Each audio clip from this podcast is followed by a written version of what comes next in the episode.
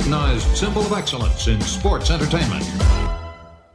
Turn it on and rip the knob off.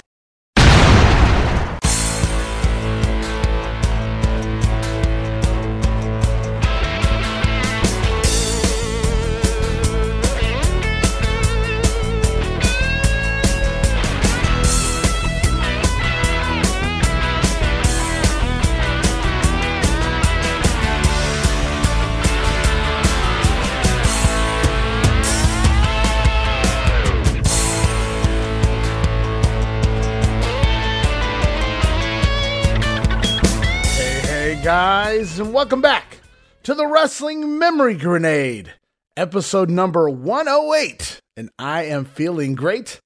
Why, Ray, you may ask? Well, first of all, I'm here with you guys. It's always a good time. But second of all, this is it, the final episode of the nineteen eighty-seven in the W W F Project here this week. Going to close out the month of December. Look at the final two weeks of W W F T V in nineteen eighty-seven, including the Slammy Awards. How about that, guys? But yes, right around the corner. Next week, in fact, Thanksgiving week here in the States, guys. A little Black Friday holiday present for everyone.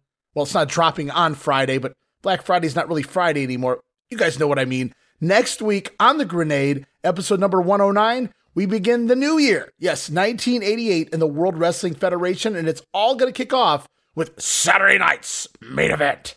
But before we can get there, we got to get through the end of nineteen eighty-seven, guys, and I have a feeling that we can do it this week. But this is it, the end of the road for nineteen eighty-seven. What a fun year it has been. Started off by setting the stage, going back into nineteen eighty-six, looking at all of the pieces that were turning heading into nineteen eighty-seven. And, of course, we got that epic feud between Andre the Giant and Hulk Hogan to kick off the new year. Lots of great storyline in place for that one. We said goodbye to Rowdy Roddy Piper. Hey, we covered the definitive edition of WrestleMania three. I know new listener Gene Jackson just got through WrestleMania three, and thank you for the kind words. Put a lot of heart and time into that dual-piece episode of The Grenade way back when. And for those who haven't heard it, I encourage you to go back and check it out, WrestleMania three here on The Grenade. And if you've heard it before, hey, it's worth listening to twice, guys. I promise you.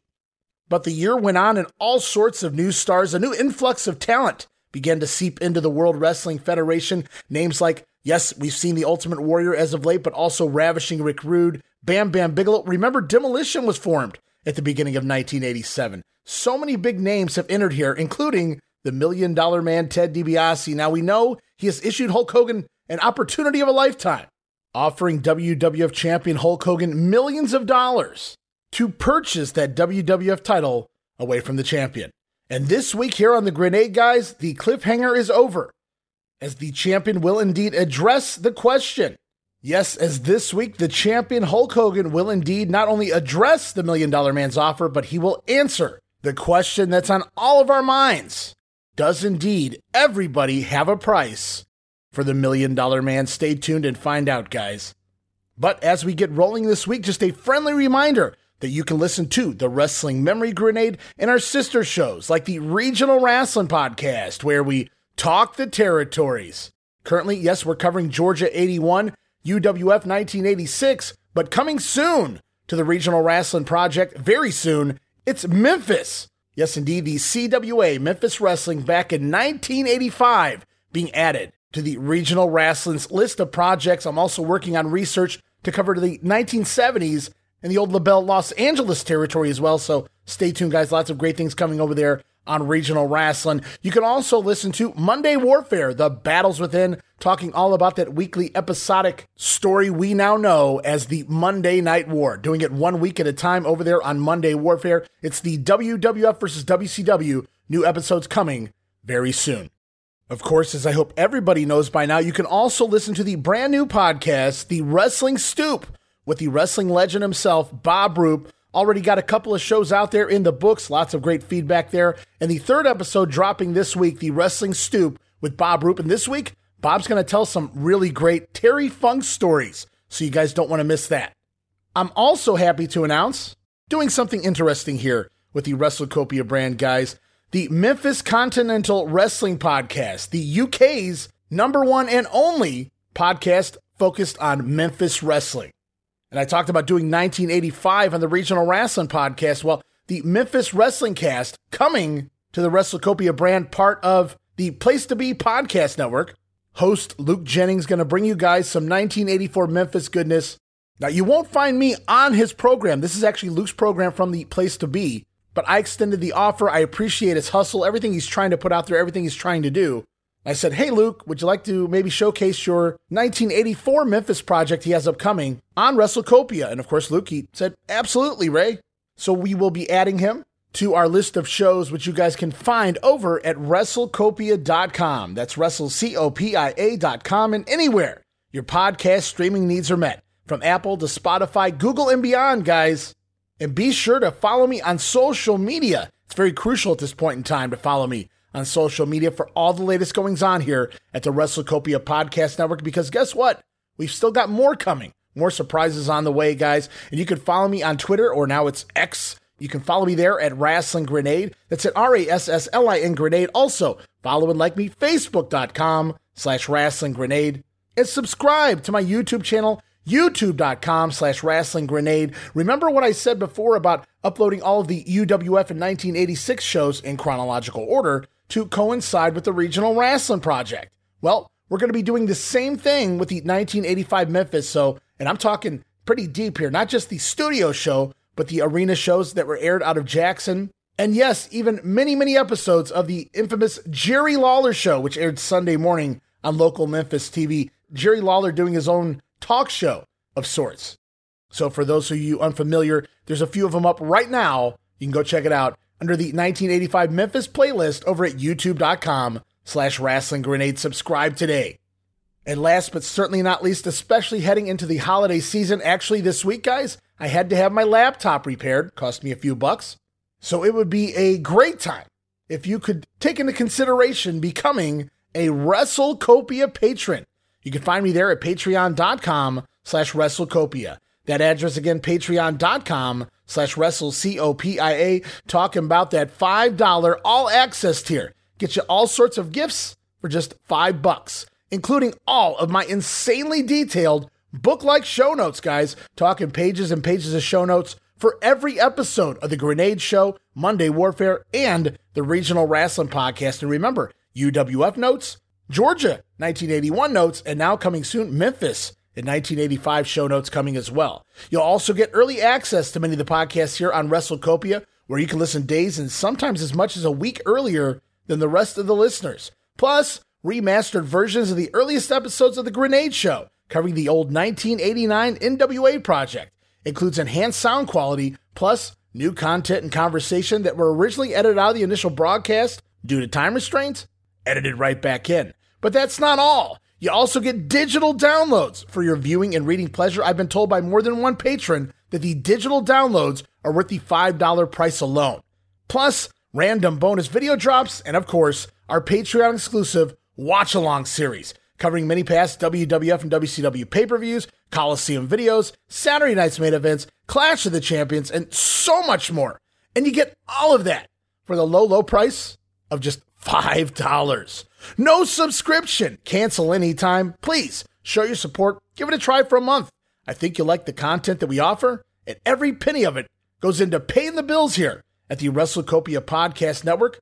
So please, if you have a few bucks to spare, you're looking to support that next up-and-coming podcast brand, please consider making it WrestleCopia.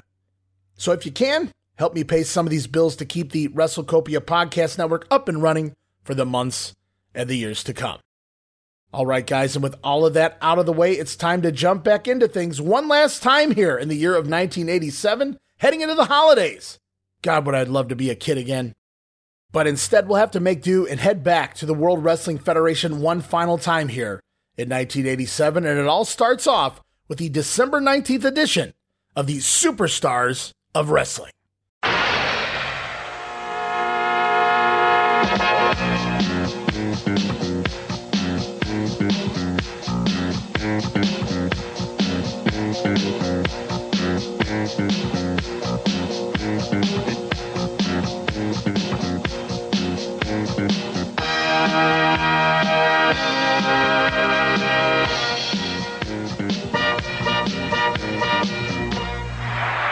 All right, and here we are, Superstars of Wrestling, December nineteenth, taped back December ninth, not too long ago, Tampa, Florida, at the Sundome. It's Vince McMahon, Jesse Ventura, Bruno Sammartino, all on the call, and it's Slammy weekend, y'all. The Slammy Awards going to air tonight, in fact, December nineteenth. Check your local listings, late night airing, the thirty-seventh annual Slammy Awards coming soon. And yes, guys, as we close out this week's T V, we will talk just a little about the Slammy Awards. But first, here it is, Superstars. We head off to the ring for the Macho Man, Randy Savage, taking on Steve Lombardi, as Jesse Ventura again pointing out that he's always been the supporter for the Macho Man's ability, not like those Johnny-come-latelys Vince McMahon and Bruno. Jesse says that Savage is filled with talent. Vince replies, Elizabeth's filled with talent too. Yeesh, Vince. But the crowd pumped up here for the Macho Man, who delivers a double axe handle out to the floor, and then one back inside as well before the flying elbow. Going to finish off Lombardi in just two minutes and twenty-four seconds. Yet another win for the Macho Man. As we head off now to Update with Craig DeGeorge. Craig going to tell us just a little bit about those Slammies. From the pages of the World Wrestling Federation magazine, here's Update with Craig DeGeorge.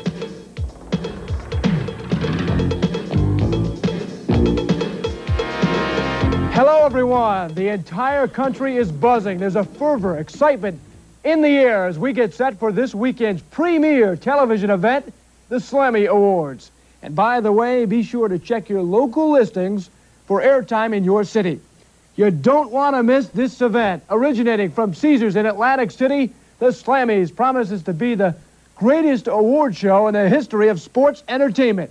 And if you ever wondered what would happen if a bunch of wrestlers showed up at a black tie award ceremony, well, dream no more. Unusual and original award presentations are what the Slammies are all about. It's the Slammy Awards, television's premier sports entertainment awards show. More grandiose than the Grammys, more elaborate than the Emmys, more ostentatious than the Oscars.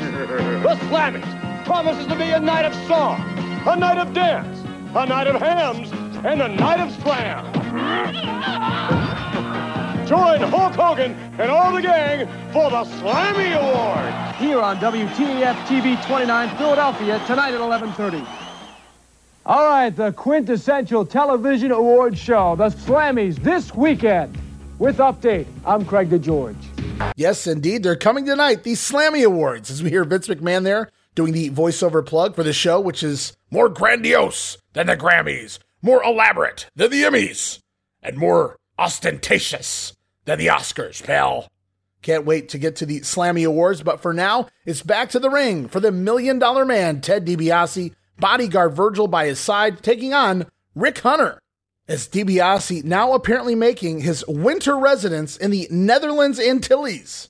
Boy, they are not fucking around with this character. How many houses does he have? As the match gets going, DiBiase clubbing Hunter down early on, but the grizzled veteran Hunter, he ducks a wild swing by Teddy and backdrops the Million Dollar Man. How about that? Pair of big body slams from Hunter as well, but it is the Million Dollar Man right back on top, eating Hunter alive. Very aggressive here in the early stages of the Million Dollar Man character is Ted DiBiase, and it's the falling back elbow off that middle rope.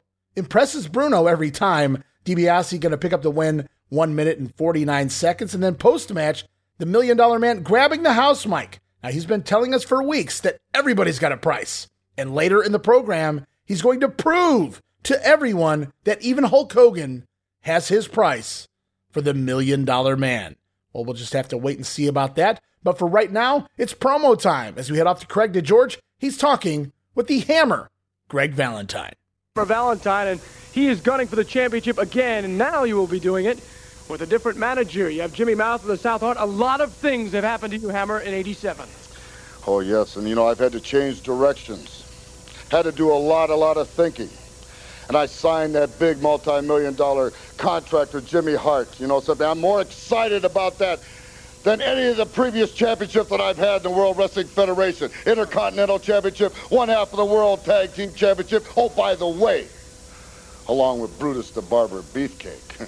But you know something, Craig DeGeorge, if you ever watch some of those matches, take the, uh, t- why don't you watch some night WrestleMania two? Watch where we lost the belts, where the belts were stolen from us, from the British Bulldogs. I wrestled the Bulldogs all by myself. Hadn't it been for Beefcake, Fruitcake, you know, he didn't do anything to help me out. That's why we lost the belts, and that's why I went downhill because of Brutus the Barber Fruitcake. And he went around on a mad crusade. All of a sudden, he's calling himself a barber, shaving everybody's head. He is licensed. All the villains, licensed. A mad crusade to shave all the villains' hair in professional wrestling. Well, let me tell you something. This is one of the biggest and the baddest villains in the World Wrestling Federation today. And yeah, I admit it. I don't care about those fans. I don't care about those people sitting out there watching me wrestle. All I care about is that they buy a ticket. That's all I care about, Beefcake. And all I care about is making some money so I can build that big house on that big hill and drive that big car. That's all there is to life anyway, man. If you're looking for something else, Fruitcake, you're barking up the wrong, wrong tree. You're going around telling everybody that you got a soft heart, that you're such a great person, that you're a real goody two-shoes. Well, now you're going to have to show everybody if you're a man or not, and I don't think you are. I don't think you're a man enough to beat the hammer. In fact, uh, I know you're not. A man who indeed has different values, the hammer, Greg Valentine. The hammer seamlessly moving out of the new dream team, not feuding with Dino Bravo, thank God. But he is indeed feuding with his former partner, Brutus the Barber Beefcake. However, next time Hammer probably looking to put the barber down for good when he once again applies that figure four. And then it's back to the ring for The Rock, Don Muraco, Dusty Wolf in his corner. And we get an insert promo here from the Natural Butch Reed, the one-man gang, and the Slickster. Reed and Slick warning Muraco, Don saw what they did to Superstar Graham.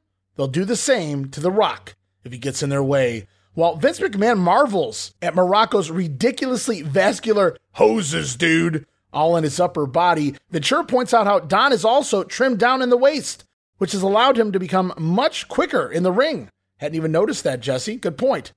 As The Rock drills Wolf down with a big power slam and a trifecta of swinging neck breakers. Wow. Atomic drop and back suplex combination from The Rock here before Muraco going to finish Wolf off with the Tombstone Piledriver. Quick win, one minute and eighteen seconds. Don Muraco successful heading into the new year. As we are off now, Mean Gene Okerlund standing by with one of my favorite teams of all time. It's Axe and Smash, Demolition. All right, stay tuned. There's more action right around the corner. Mister Fuji, Osaka, Japan. What a career this man has had. Now one of the premier wrestlers in the World Wrestling Federation. You and I, sir, have not always seen eye to eye, but at this time of the year, I want to wish you and yours a Merry Christmas and a Happy New Year. Thank you very much. But in my country, we do not have Merry Christmas. It's only for you Americans. My Merry Christmas is to make people suffer.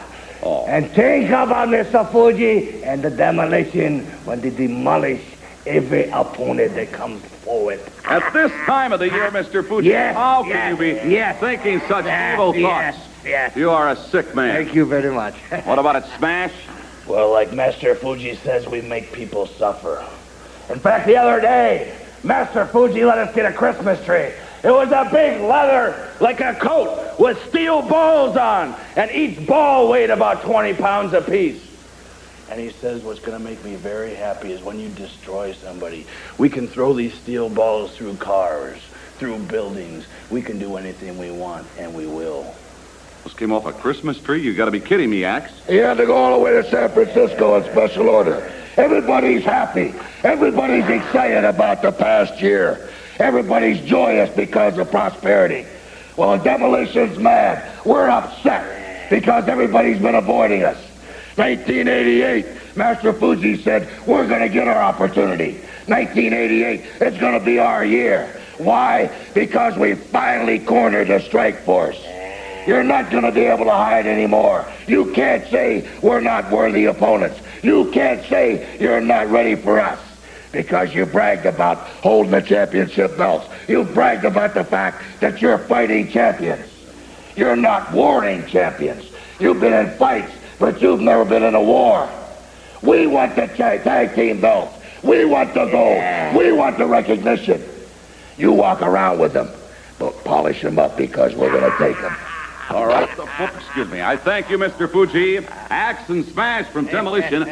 You like torture. You're a sick man. This is the holiday season. Stay tuned, folks. We're going to be right back. Thank you. What can you say about Demolition other than how awesome? I know some people out there, they're stuck in the N W A world that the demos were roadie ripoffs.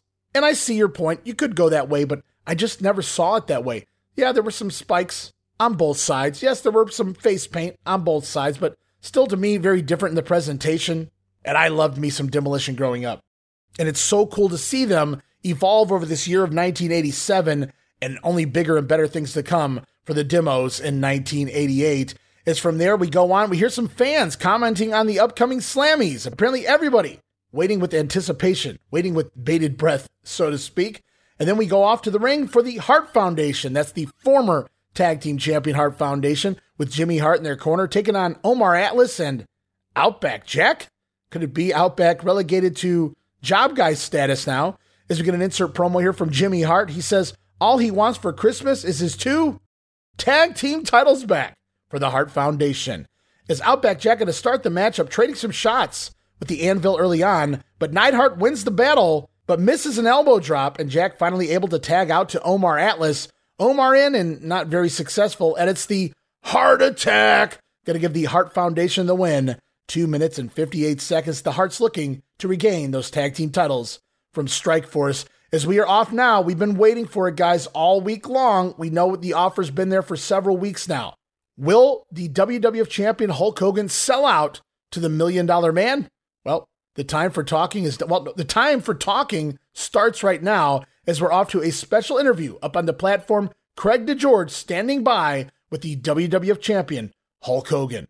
And the big question, will he sell his W W F championship to the Million Dollar Man? Ladies and gentlemen, indeed for weeks, the suspense has been building. And as we have heard from Ted DiBiase time and time again, well, he says everyone has a price. Recently, the Million Dollar Man said that everyone includes the World Wrestling Federation heavyweight champion, Hulk Hogan. So right now, let us end all of our speculation. Please welcome the World Wrestling Federation heavyweight champion, Hulk Hogan!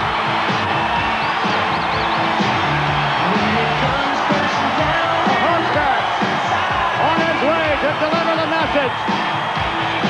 And I know, Jesse, your ears are very keenly awaiting the result. He's nodding yes already. Champ, your comments, please. Well, you know, thinking about money twenty-four hours a day can make you a little goofy, you know. I've thought about how it would turn my life around. If I had all the money I wanted, it would change me completely. I could have a new car in every garage. I could take care of my family any way I wanted to.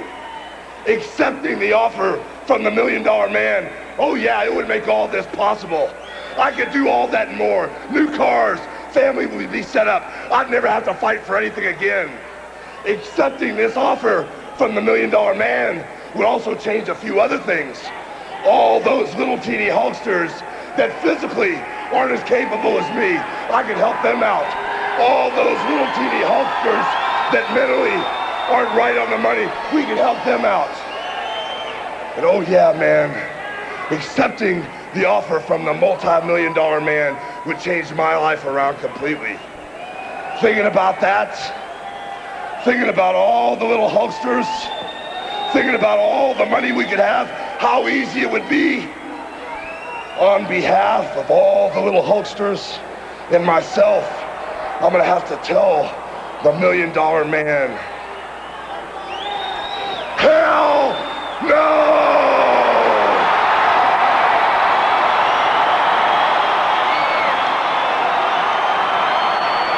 Ted DiBiase, if you want the World Wrestling Federation heavyweight title, come and try and get it! All right, what about a turkey brain trial? Hulk Hogan does not have his price for the Million Dollar Man! I'll tell you what, I think he's a fool. Mistake. The man could have retired. He could have done it honorably, been a multi-millionaire and lived happily ever after. I think he's a fool. He made the wrong choice. I think he made the right Christ. So there it was. Enter Hulk Hogan to a big pop from the fans as the Hulkster admits he's been kooky, thinking about money twenty-four hours a day, brother. All the cars he could buy. Really, that's where you go to first, Hulk. And making sure his family's set for life, dude. Now, mind you, he put them in that order. Car first, family second. Hell, Hulkster says he could even help all the little Hulksters that may need the help. Right, because that's what you do with that cash. So Hulk mulling it over. I could take care of myself. I could take care of my family. I could even take care of the little Hulkamaniacs out there. So could it be? Has Hulk Hogan sold out to Ted DiBiase? Well, I wouldn't blame him. Hogan then looking down at the belt, building the suspense, as he says on behalf of the little Hulksters and Hulk Hogan himself, he answers to Ted DiBiase's offer to buy the W W F World Title. And that answer was... Hell no! Hell no, brother! So after a huge pop from the fans, Hogan then informs DiBiase if he wants the title belt that bad, he can step in the ring and try and take it, dude. Now, mind you, this is only the beginning of a much longer storyline all the way into WrestleMania four and beyond. But in itself, it was well built up over multiple weeks. Teddy says he can buy anything. And we wondered for a few weeks here, could it be so? But apparently, he can't buy Hulk Hogan. He can't buy the W W F title, it would seem. For now, likely won't sit well with the Million Dollar Man. We'll just have to wait and hear his response as the show continues on. What we follow up a major angle with highlights, or maybe lowlights, of the recent Sam Houston versus Danny Davis rematch from Wrestling Challenge last week. Remember, we talked about it. They were in and out of the ring five times, leading to a countout. Jimmy Hart aiding Davis with the megaphone, blasting Sam Houston. Houston eating the countout loss, but running Davis off after the matchup. And that's where we are in the epic Sam Houston, Danny Davis feud here this week, guys. As we're off to the ring now, Jake the Snake Roberts taking on Brian Costello, using this match to promote the Slammies. It's what they're doing on commentary here, as Jake clotheslines Costello off the apron. Great spot. And once back inside, Jake landing those patented jabs, short arm clothesline, and the D D T. Going to give Snake the win, two minutes and twenty-two seconds. And of course, we get a little Damien after the matchup. And hey, maybe we've turned over a new leaf for the new year, because Outlaw Ron Bass now on syndicated T V. How about that? Only took about a year to get the Outlaw back on syndicated. But here we go. It is Ron Bass taking on Tio Samoa? Tio Samoa. Think about how lazy and ridiculous that is, guys. Hi, my name's Bob United States. Yeah, yeah, I know, Samoa Joe. Well, Samoa isn't Joe's last name. Hi, I'm Jack Australia. Pleased to meet you, mate. I don't know. Anywho, Tio, actually a veteran of the rings, had partners like Reno Tafuli and Chief Tapu in previous years, and he's more trimmed down here in eighty-seven. I don't know that I've ever seen Tio from nineteen eighty-seven forward. I know he did some work in the I C W in the early eighties. He would go on, he did a little bit in Alabama there when Kevin Sullivan was booking. But it's very interesting to see him here on W W F T V near the end of eighty-seven, heading into eighty-eight. He's looking good, but it doesn't help him here, as the Outlaw just pummels Samoa down, as we see a shot of Miss Betsy, the bullwhip hanging over the corner buckle, and Bass's pedigree-like finisher. Going to get the quick win, just one minute and fifty-eight seconds. The Outlaw scoring the win over Tio Samoa. And then post-match, Ron Bass whipping Tio with Betsy across the back before exiting the ring. And I don't know the last time we saw Bass on syndicated T V, but this, this could be your early Christmas present, guys. As the action continues on, it's time for the Birdman. Coco Beware taking on, wow, another true veteran here in Raul Mata. And just mentioned Tio Taylor in the previous match being a veteran. How about Raul Mata? A tremendous star on the West Coast back in the nineteen seventies. Just ask Dave Meltzer.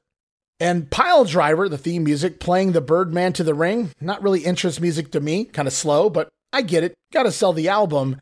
As we get an insert promo here from the Birdman talking all about the Slammy Awards and singing Piledriver live on the program. And as the match gets going, Raul Mata proving that he can still take some great bumps all throughout this matchup, as the Birdman going to deliver the middle rope fist drop. Shout out to King Lawler, and the Ghostbuster, Brainbuster, gets the win for the Birdman, Coco Beware, in just two minutes flat. And before we close out Superstars, got another soundbite queued up for you guys. You're going to love this one. It's Mean Gene Okerlund standing by with one of his favorites, Bobby the Brain Heenan. All right, it's not going to be long now. Tonight from Atlantic City, the thirty-seventh Annual Slammy Awards from Caesars and Circus Maximus. Bobby Heenan, come on in. There's going to be an award in your honor tonight called the Bobby the Brain Heenan Scholarship Award. Even though I'm going to be hosting the program, I'm very curious. I want to know what, what that scholarship award is all about. Well, first of all, pal, I'm going to walk away with everything. Now, the scholarship award, named after myself, Bobby the Brain Heenan, is for high achievement and, intel- and intellectual ability. Mm. I mean, I'm talking about some of the people I run with, their I Qs, it's up there. Mensa. No, no, those people are too old. I'm talking about some super smart people. And there's a lot of people in the running for this award. You mean that have higher I Qs than the Mensa people? Higher I Qs than the Mensa people. And guess what? Some pretty smart cookies. You're not in it. You're not up for it. Well, You're I, not smart enough. I'm also I'm up for Manager of the Year. Manager of the Year? Yep. You got some pretty stiff competition there. Piece of cake. Jimmy Hart, Mister Fuji. Then I'm up for Commentator of the Year. Commentator of the Year. Commentator of the Year. You're up for Commentator of the Year? Yes, I'm up for Commentator of the Year. You've got to be kidding me. My man Rick Rude is up for the Jesse the Body Award for great physiques. Oh, you two guys are in bed together. You should I be mean, able to swing that. Huh, I'm going to walk away with everything here. And I understand you're up for a category. That video you did, Rock and Roll Hoochie Coo. Oh, Rock and Roll Hoochie Coo, thank you. Gene, can I... Uh, stop all down right now and tell you something between what? You and I? You could be honest with me. Some Love people it. Say it's not bad. Uh, I get, that's wrong. The word I get at the country club. They're I don't wrong. Know about... It stunk. What are you saying, Bobby Heenan? I should just be spending my time at the crap table tonight? So instead of going to the Slammies? That's tonight, eleven o'clock right here on Fox Channel five. So there it is, hyping up the Slammy Awards tonight. Manager of the Year? Commentator of the Year? I got to be honest with you. I don't know that either of those are an actual category, Bobby. So as we conclude this episode of Superstars, by way of wrestling, obviously not much to phone home about, but the Hulk Hogan response was iconic as he told the Million Dollar Man, hell no. Hell no! And as you guys might expect, Ted DiBiase going to have to rethink his strategy on acquiring the W W F title. As we continue on now, guys, it's off to Wrestling Challenge for December twentieth.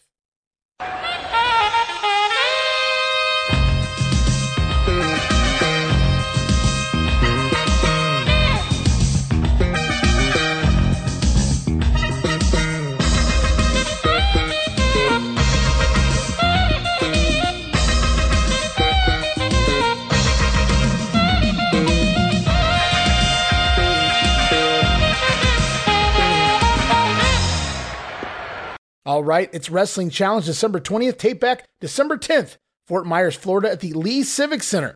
And the now in a neck brace Bobby Heenan and Gorilla Monsoon joining us for commentary here as we head off to the ring for the Young Stallions, Jimmy Powers and Paul Roma, taking on the credible enhancement team of Rick Renslow and Dave Wagner, but lots of arm work to start in basics by the Stallions, who do manage to work in a little double teaming early on.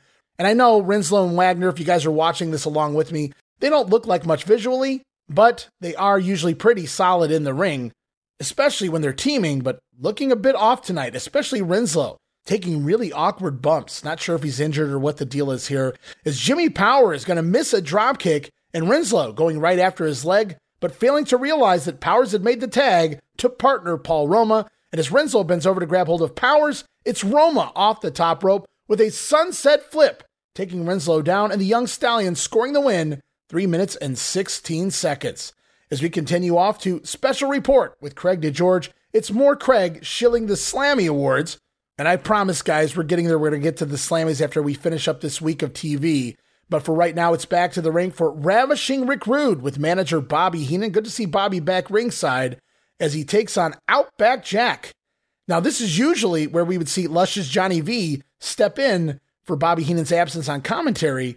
But with Valiant removed from T V, it's just Gorilla Monsoon flying solo here for this Rick Rude matchup as we get an insert promo from Rude, who expects to win the Jesse the Body Award this weekend at the Slammies. And, and I look up and I say, Rude and Outback Jack in the ring together. Now, there's a match you'd never expect to see, but here we are. Rude gets control first, but Jack comes firing back with some big right hands, but Outback runs right into a Rude boot in the corner, And as the Ravishing One again takes over, he picks up the big Outback Jack over his shoulder. Impressive body breaker here. Gets the submission win in just one minute and thirty-one seconds. So I think that solidifies it. Puts the nail in the casket for Outback Jack. Doing a job here in just ninety seconds.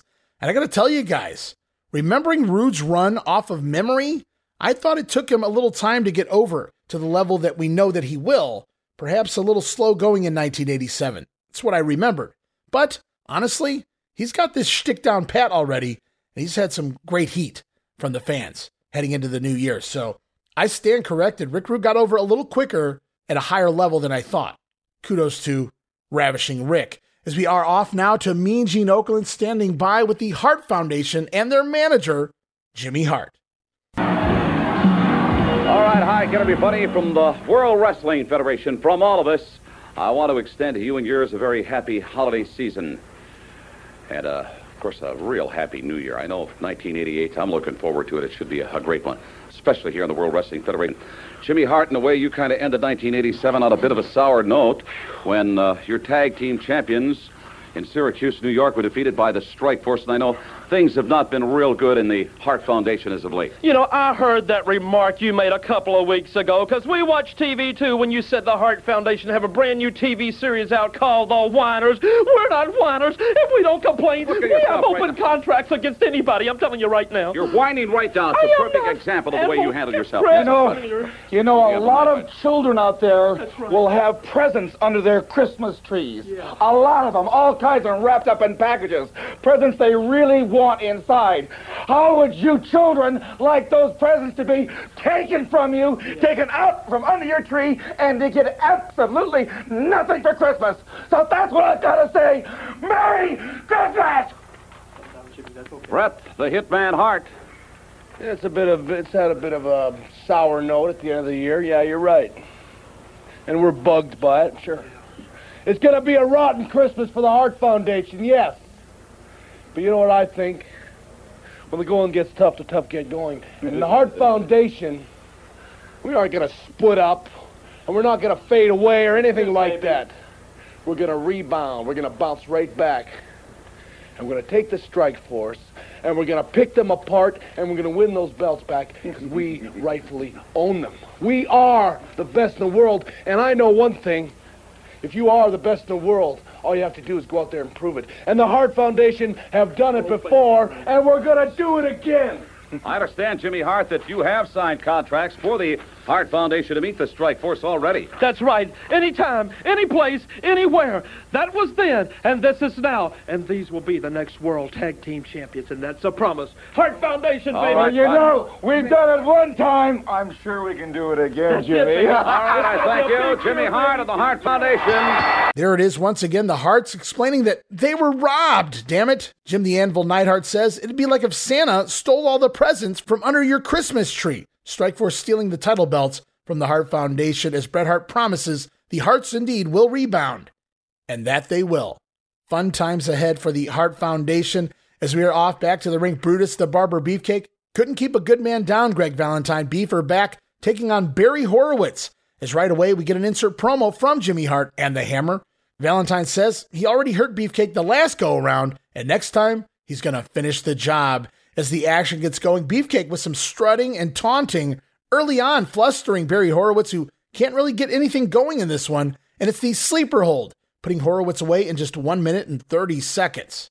And Beefer a little kind to Barry here, who only gets a little cut off the back. And also, the spray paint returns, Beefcake spray painting a big B on the chest of Horowitz, which could easily stand for Barry, or Brutus, or Barber, or Beefcake. It's a little confusing. But post-match, then, the Barber waking Barry Horowitz up to show Barry his reflection in the mirror. So they're busting this back out. Beefcake going back to the mirror. Haven't seen this in a few weeks. And Barry just freaks out, explodes in embarrassment, rushing out of the ring. Somehow you manage to see the back of his hair, I suppose.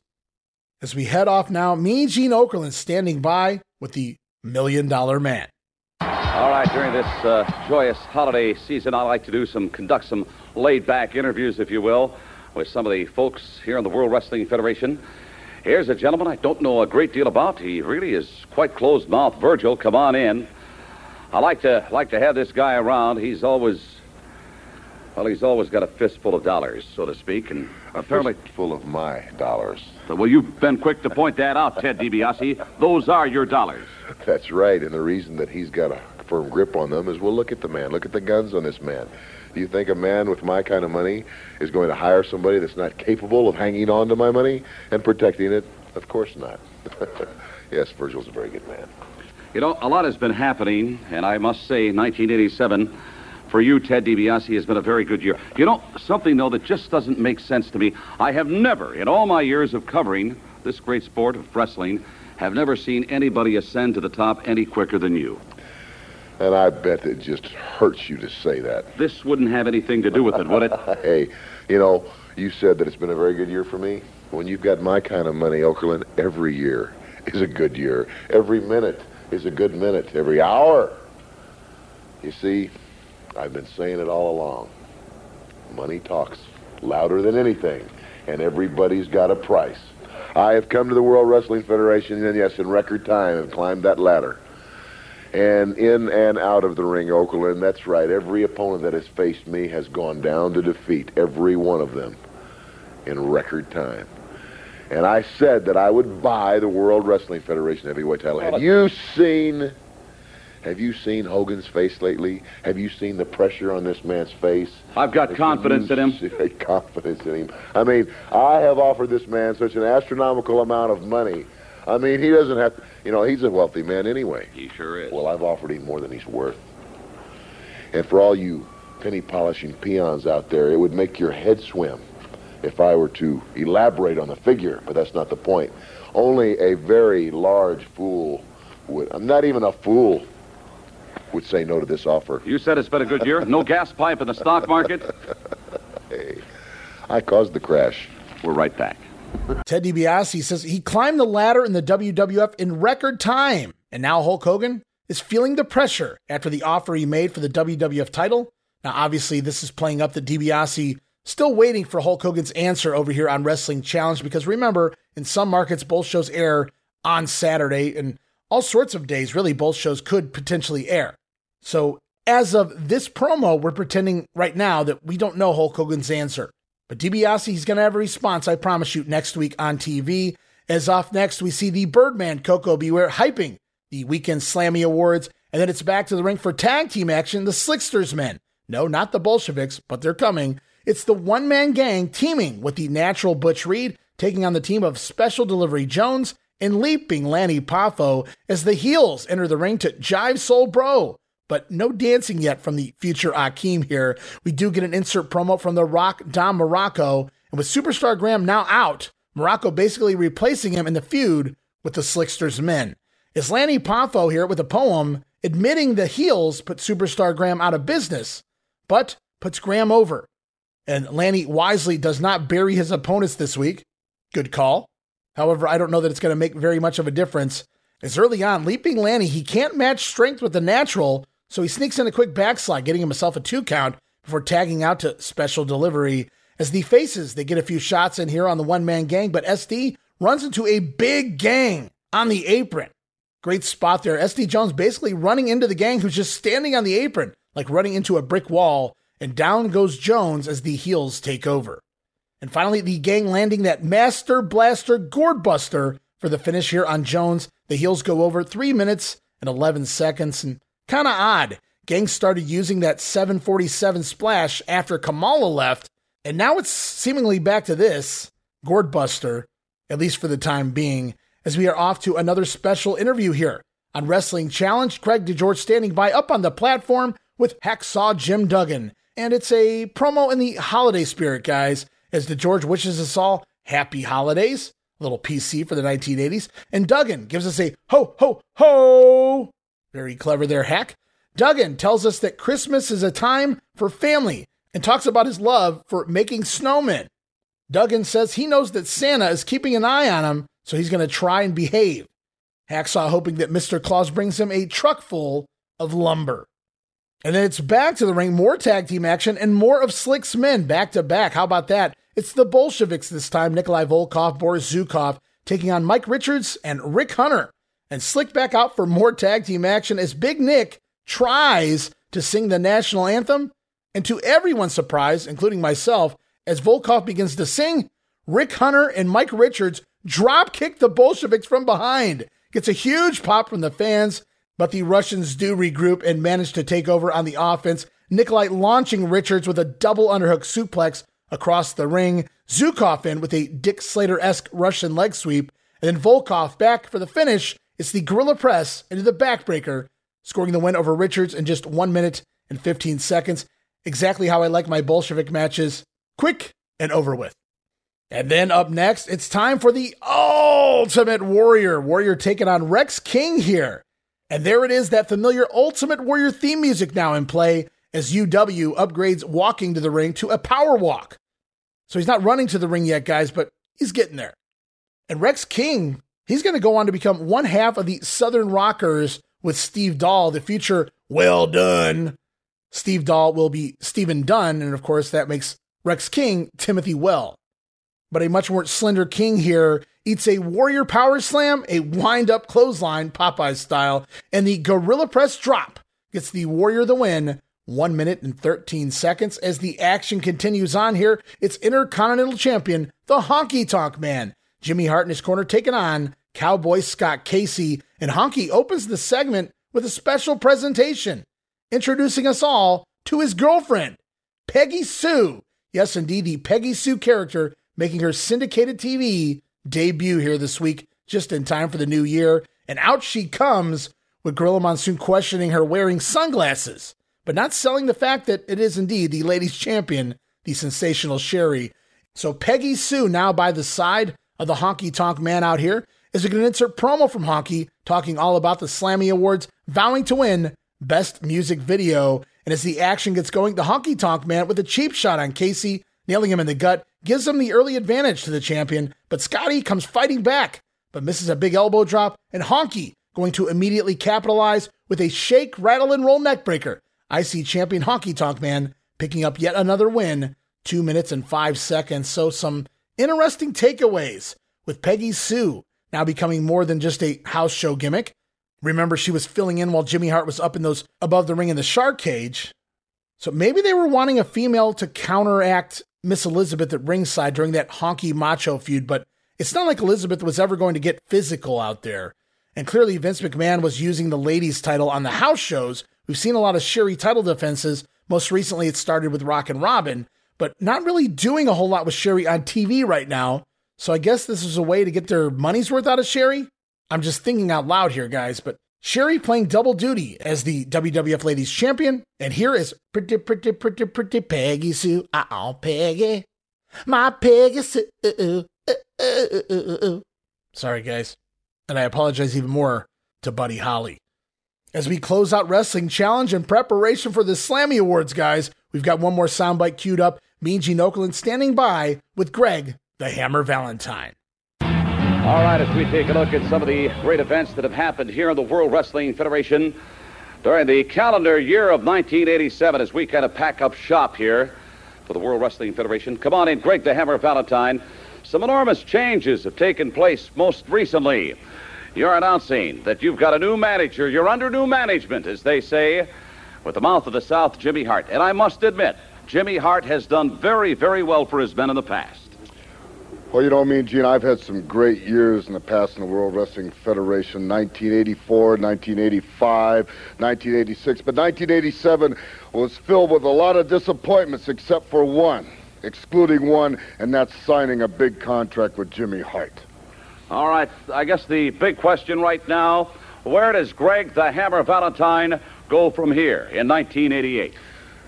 Well, it's right back up the top of that ladder. You know, I haven't got somebody hanging on my on my apron strings now, Mean Gene. I've got Beefcake right where I want him. You know, the man, when we were the World Tag Team Champions, the champions of the world, the man always depended on me. Now he's got to depend on himself. But he's also got himself in a lot of hot water. And, you know, I can't understand why the fans want to cheer for somebody like Brutus the Barber Beefcake. I call him Fruitcake. And on the fans, a long time ago, they used to call him Fruitcake, too. But all of a sudden, he starts coming out the same side of the arena that Hulk Hogan and some of the other goody two-shoe boys do. All of a sudden, they think he's a great person, that he's got a good heart, and that he's a great wrestler. Well, first of all, I taught him everything there is to know about professional wrestling. And he is a pretty good wrestler. But he's not as good as I am. He lacks that killer instinct, Mean Gene. And I'll tell you one thing else, he is a lousy barber. He is the worst barber I've ever seen.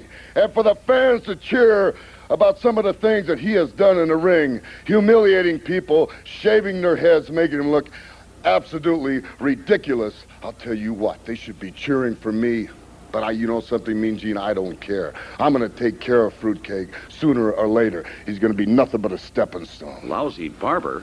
Hey, Greg Valentine, he does my hair. Well, it speaks for itself. So Valentine admitting he had a very disappointing nineteen eighty-seven. Besides re-signing with Jimmy Hart as his new manager, the Hammer, he's not a fan of his former partner, Brutus Beefcake. That seems obvious at this point. So the feud will continue. Solid promos here from the Hammer. Better than having Johnny V out there to do his Tony Clifton shtick. That's for sure. So Greg Valentine seems to have a resurgence of energy here in this new singles push. We'll have to see how long that lasts. But now it's time, guys. I promised it. Here it is. It's the W W F's thirty-seventh Annual Slammy Awards. From Atlantic City, the entertainment capital of the universe. It's not the Oscars. It's not the Emmys. It's not the Tonys. It's not the Grammys. Hey, aren't we getting kind of close? Oh, my God, I think we're going to... It's the thirty-seventh Annual Slammy Award.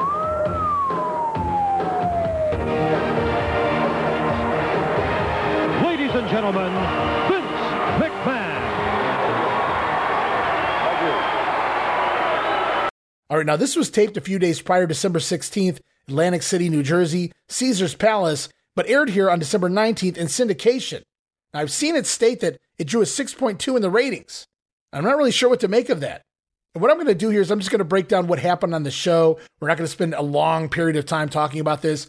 Not a lot of sound bites or anything like that for the Slammy Awards, but just wanted to run through it because we do cover every base here in nineteen eighty-seven. We're not going to leave no stone unturned. And it all starts off with the winners of the categories, the presentations out here, the Slammy Awards being given out. And here are some of the winners. Best Performance by an Animal, presented by Mean Gene Okerlund here. Of course, the animals up for the running. Uh, Matilda the Bulldog, Damien the Snake, Frankie the Macaw, and George the Animal Steele. And wouldn't you believe it, the animal, George Steele, winning the award for Best Performance by an Animal. From there, we go to Woman of the Year, presented by the Honky Tonk Man and Jimmy Hart.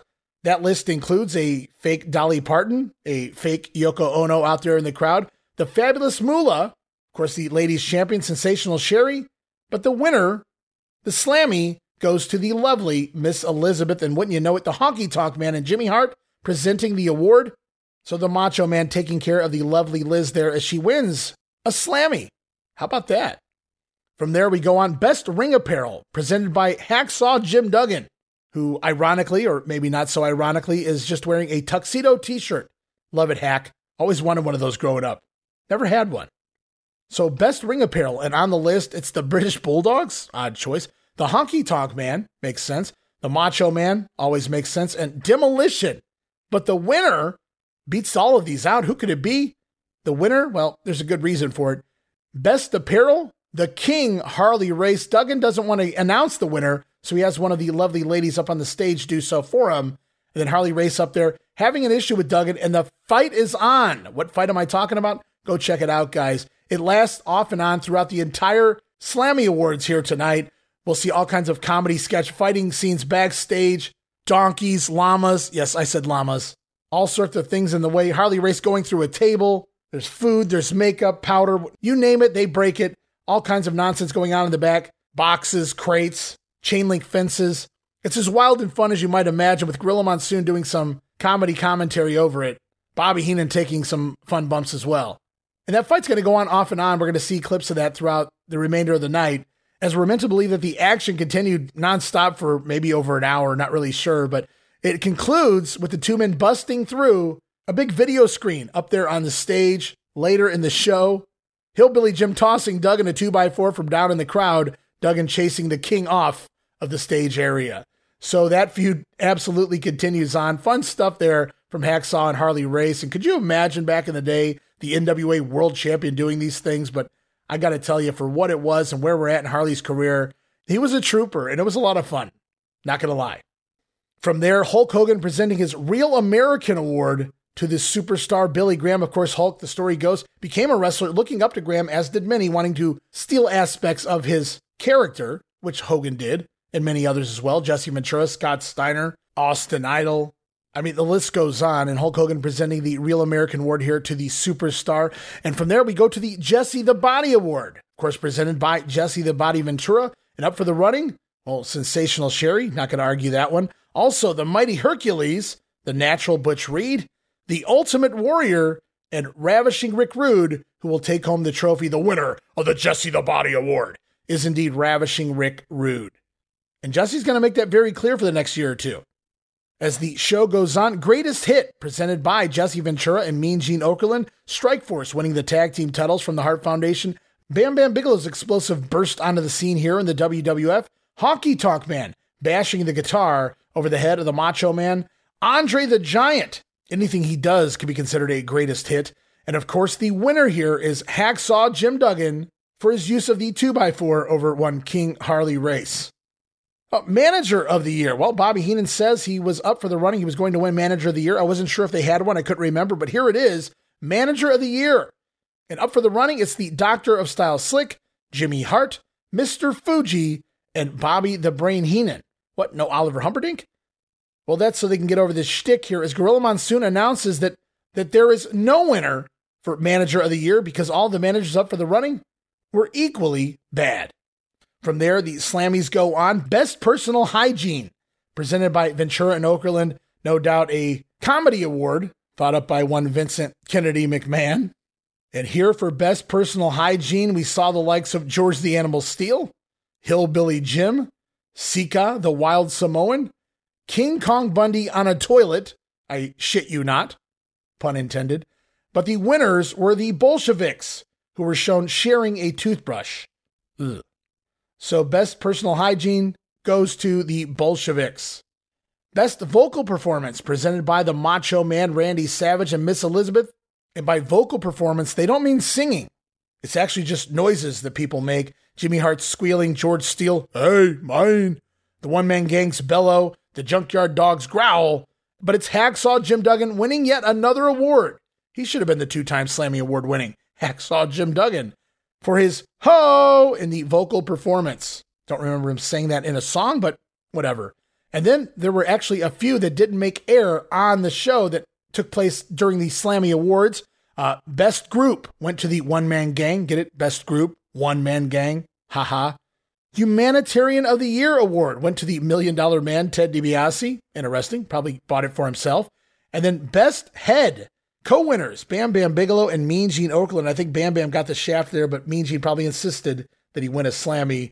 And that award was actually announced during one of the Harley Race Hacksaw Jim Duggan battles backstage by Gorilla Monsoon. We didn't see it, but he did announce it on the T V program. And then we close out the night. Song of the Year, presented by Jesse Ventura and Mean Gene. Was it Jimmy Hart's Crank It Up? The Honky Tonk Man's Honky Tonk Man. The Birdman singing Piledriver.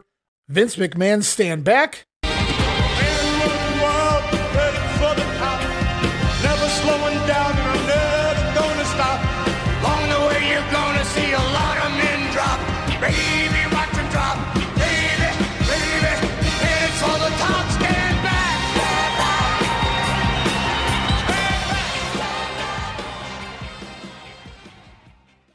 Could it be all of the performers, if you only knew? And as Jesse and Mean Gene go to reveal the winner, the heels take the card with the winner's name on it and begin passing it around. Several of them, mind you, are looking right at the winner before it finally finds itself in the hands or the mouth of Sika, who eats the winner, or at least eats the paper with the announcement of the winner. All of that to set up yet another potty joke, as Jesse Ventura explains If we want to know the winner, we'll have to wait till tomorrow morning, basically implying when Sika shits it out. Now, I didn't think about it at the time, but obviously at least ten people, maybe more, saw the winner on that paper, but nobody's talking. So I guess we'll never know. Song of the year. And of course, throughout the night, I should mention lots of wrestlers performed their, their songs from the Piledriver album, Jimmy Hart taking the place of Robbie Dupree, singing Girls and Cars. Vince McMahon doing an awesome rendition of Stand Back. And there's a part in this song where Vince, he goes into Attitude Era Vince mode. Sounds identical to what he would sound like when he was yelling at Stone Cold Steve Austin. And I have to mark out for it when you go back and listen. Along the way, you're gonna see a lot of men drop. Baby, watch them drop. Baby, baby, and it's all the top. Stand back. Stand back.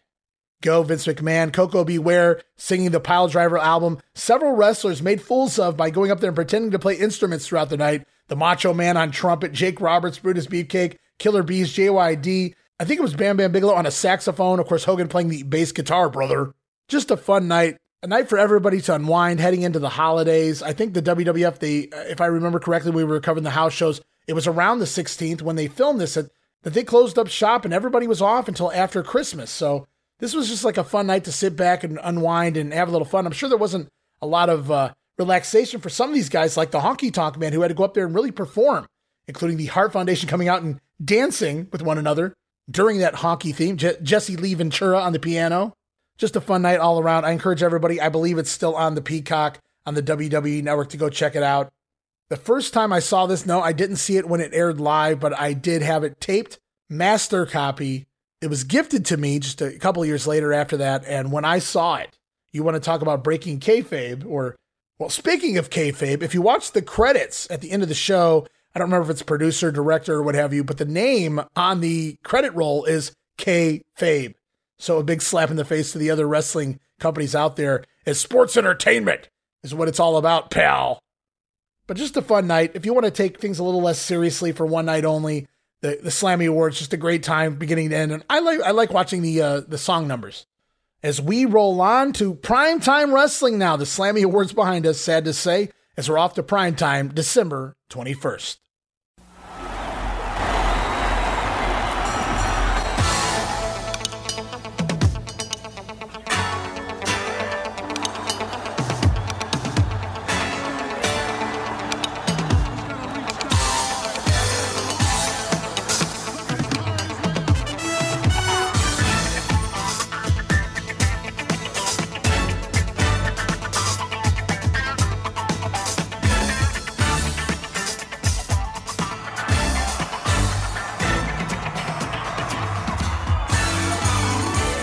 Here we are, December twenty-first, hosted by Gorilla Monsoon, Bobby the Brain Heenan, as we head off now to the intro.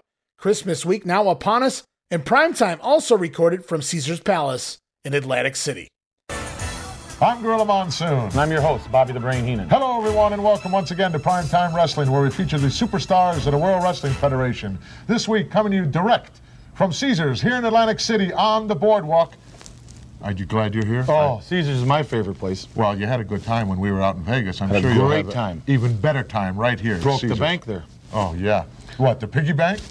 What is this? I'm looking down the, the rundown here for this week, and it's it's all brain family here. It's all family night. It's Christmas. It's all family I'm night. The brain. I you're can have I got something for you under the tree. Is it ticking? No, it's not ticking. Feature match this week. Current World Wrestling Federation Tag Team Champions, Strike Force, taking on Heckle and Jekyll, better known as the Islanders, Haku and Tama. This is a title match, you know, Brain. What are you looking for? My phone. Your phone? I explicitly told them I had to have a phone. That's why it's not here. You didn't ask me. Oh, why do I'm I have the host. To, I'm the host. Oh, excuse me. I'll get to Let's it. go to our first matchup right now. Need a phone. As the Junkyard Dog takes on another member of the not Heenan family, phone. Hercules. Let's go to ringside. Gorilla pondering, what's with all of the Heenan family members in action this week? Bobby Heenan replies, that's simple. It's Christmas. What a present for us all. The Heenan family in multiple matches here this week on Primetime. Gorilla and Bobby joining us from Caesar's Palace with a Christmas tree in the background. As the show continues to roll on, the Brain going to tell us all about the brand new tag team, the Conquistadors. All right, Brain, it's time for you to unload with some of that massive knowledge you have stored up inside that cranium of yours. Tell the folks out there something about the Conquistadors. They're masked men. I, something other than what's obvious. They're from parts unknown. They're not from parts unknown. I understand, I understand they're from South America. That's right. Direct descendants of Cortez. That's right. They got a lot of gold.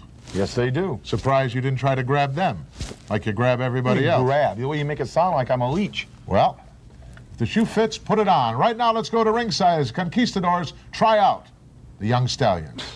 So Gorilla asking Bobby, what do you know about these conquistadors? Heenan replies, they wear masks. It's the simple things that make me laugh. From there, Bobby stating that they're from parts unknown. No, no, Bobby. They're from somewhere in Latin America. Even better. As we go on, a special event upcoming Sunday, January twenty-fourth. We learn about it here. Going to be free on the U S A Network. It's called the Royal Rumble. Well, folks, as we promised you earlier on, a special event coming up right here on the U S A Network, the Royal Rumble, Sunday, January twenty-fourth. Featuring the King? No, it's not featuring the King. Well, it's the Royal Rumble. Well, that's just the name they gave to this event.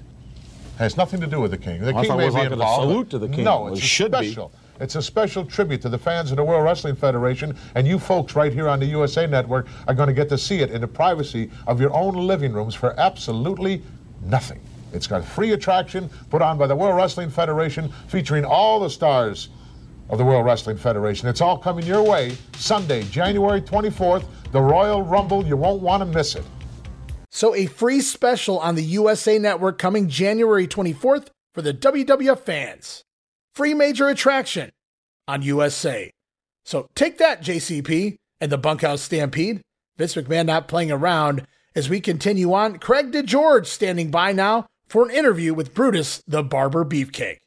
All right, we will return to Gorilla and the Brain in just a bit, but first of all, I want to get a little barber shop talk in with my guest, the barber, Brutus Beefcake, who is wrapping up a terrific nineteen eighty-seven, many fine styles fashion, and I know you have some new things planned in the way of wrestling, in the way of cutting for nineteen eighty-eight. Mm, well, you know, barbering's not the only thing that I can do, but it does happen to be something that I enjoy very, very much.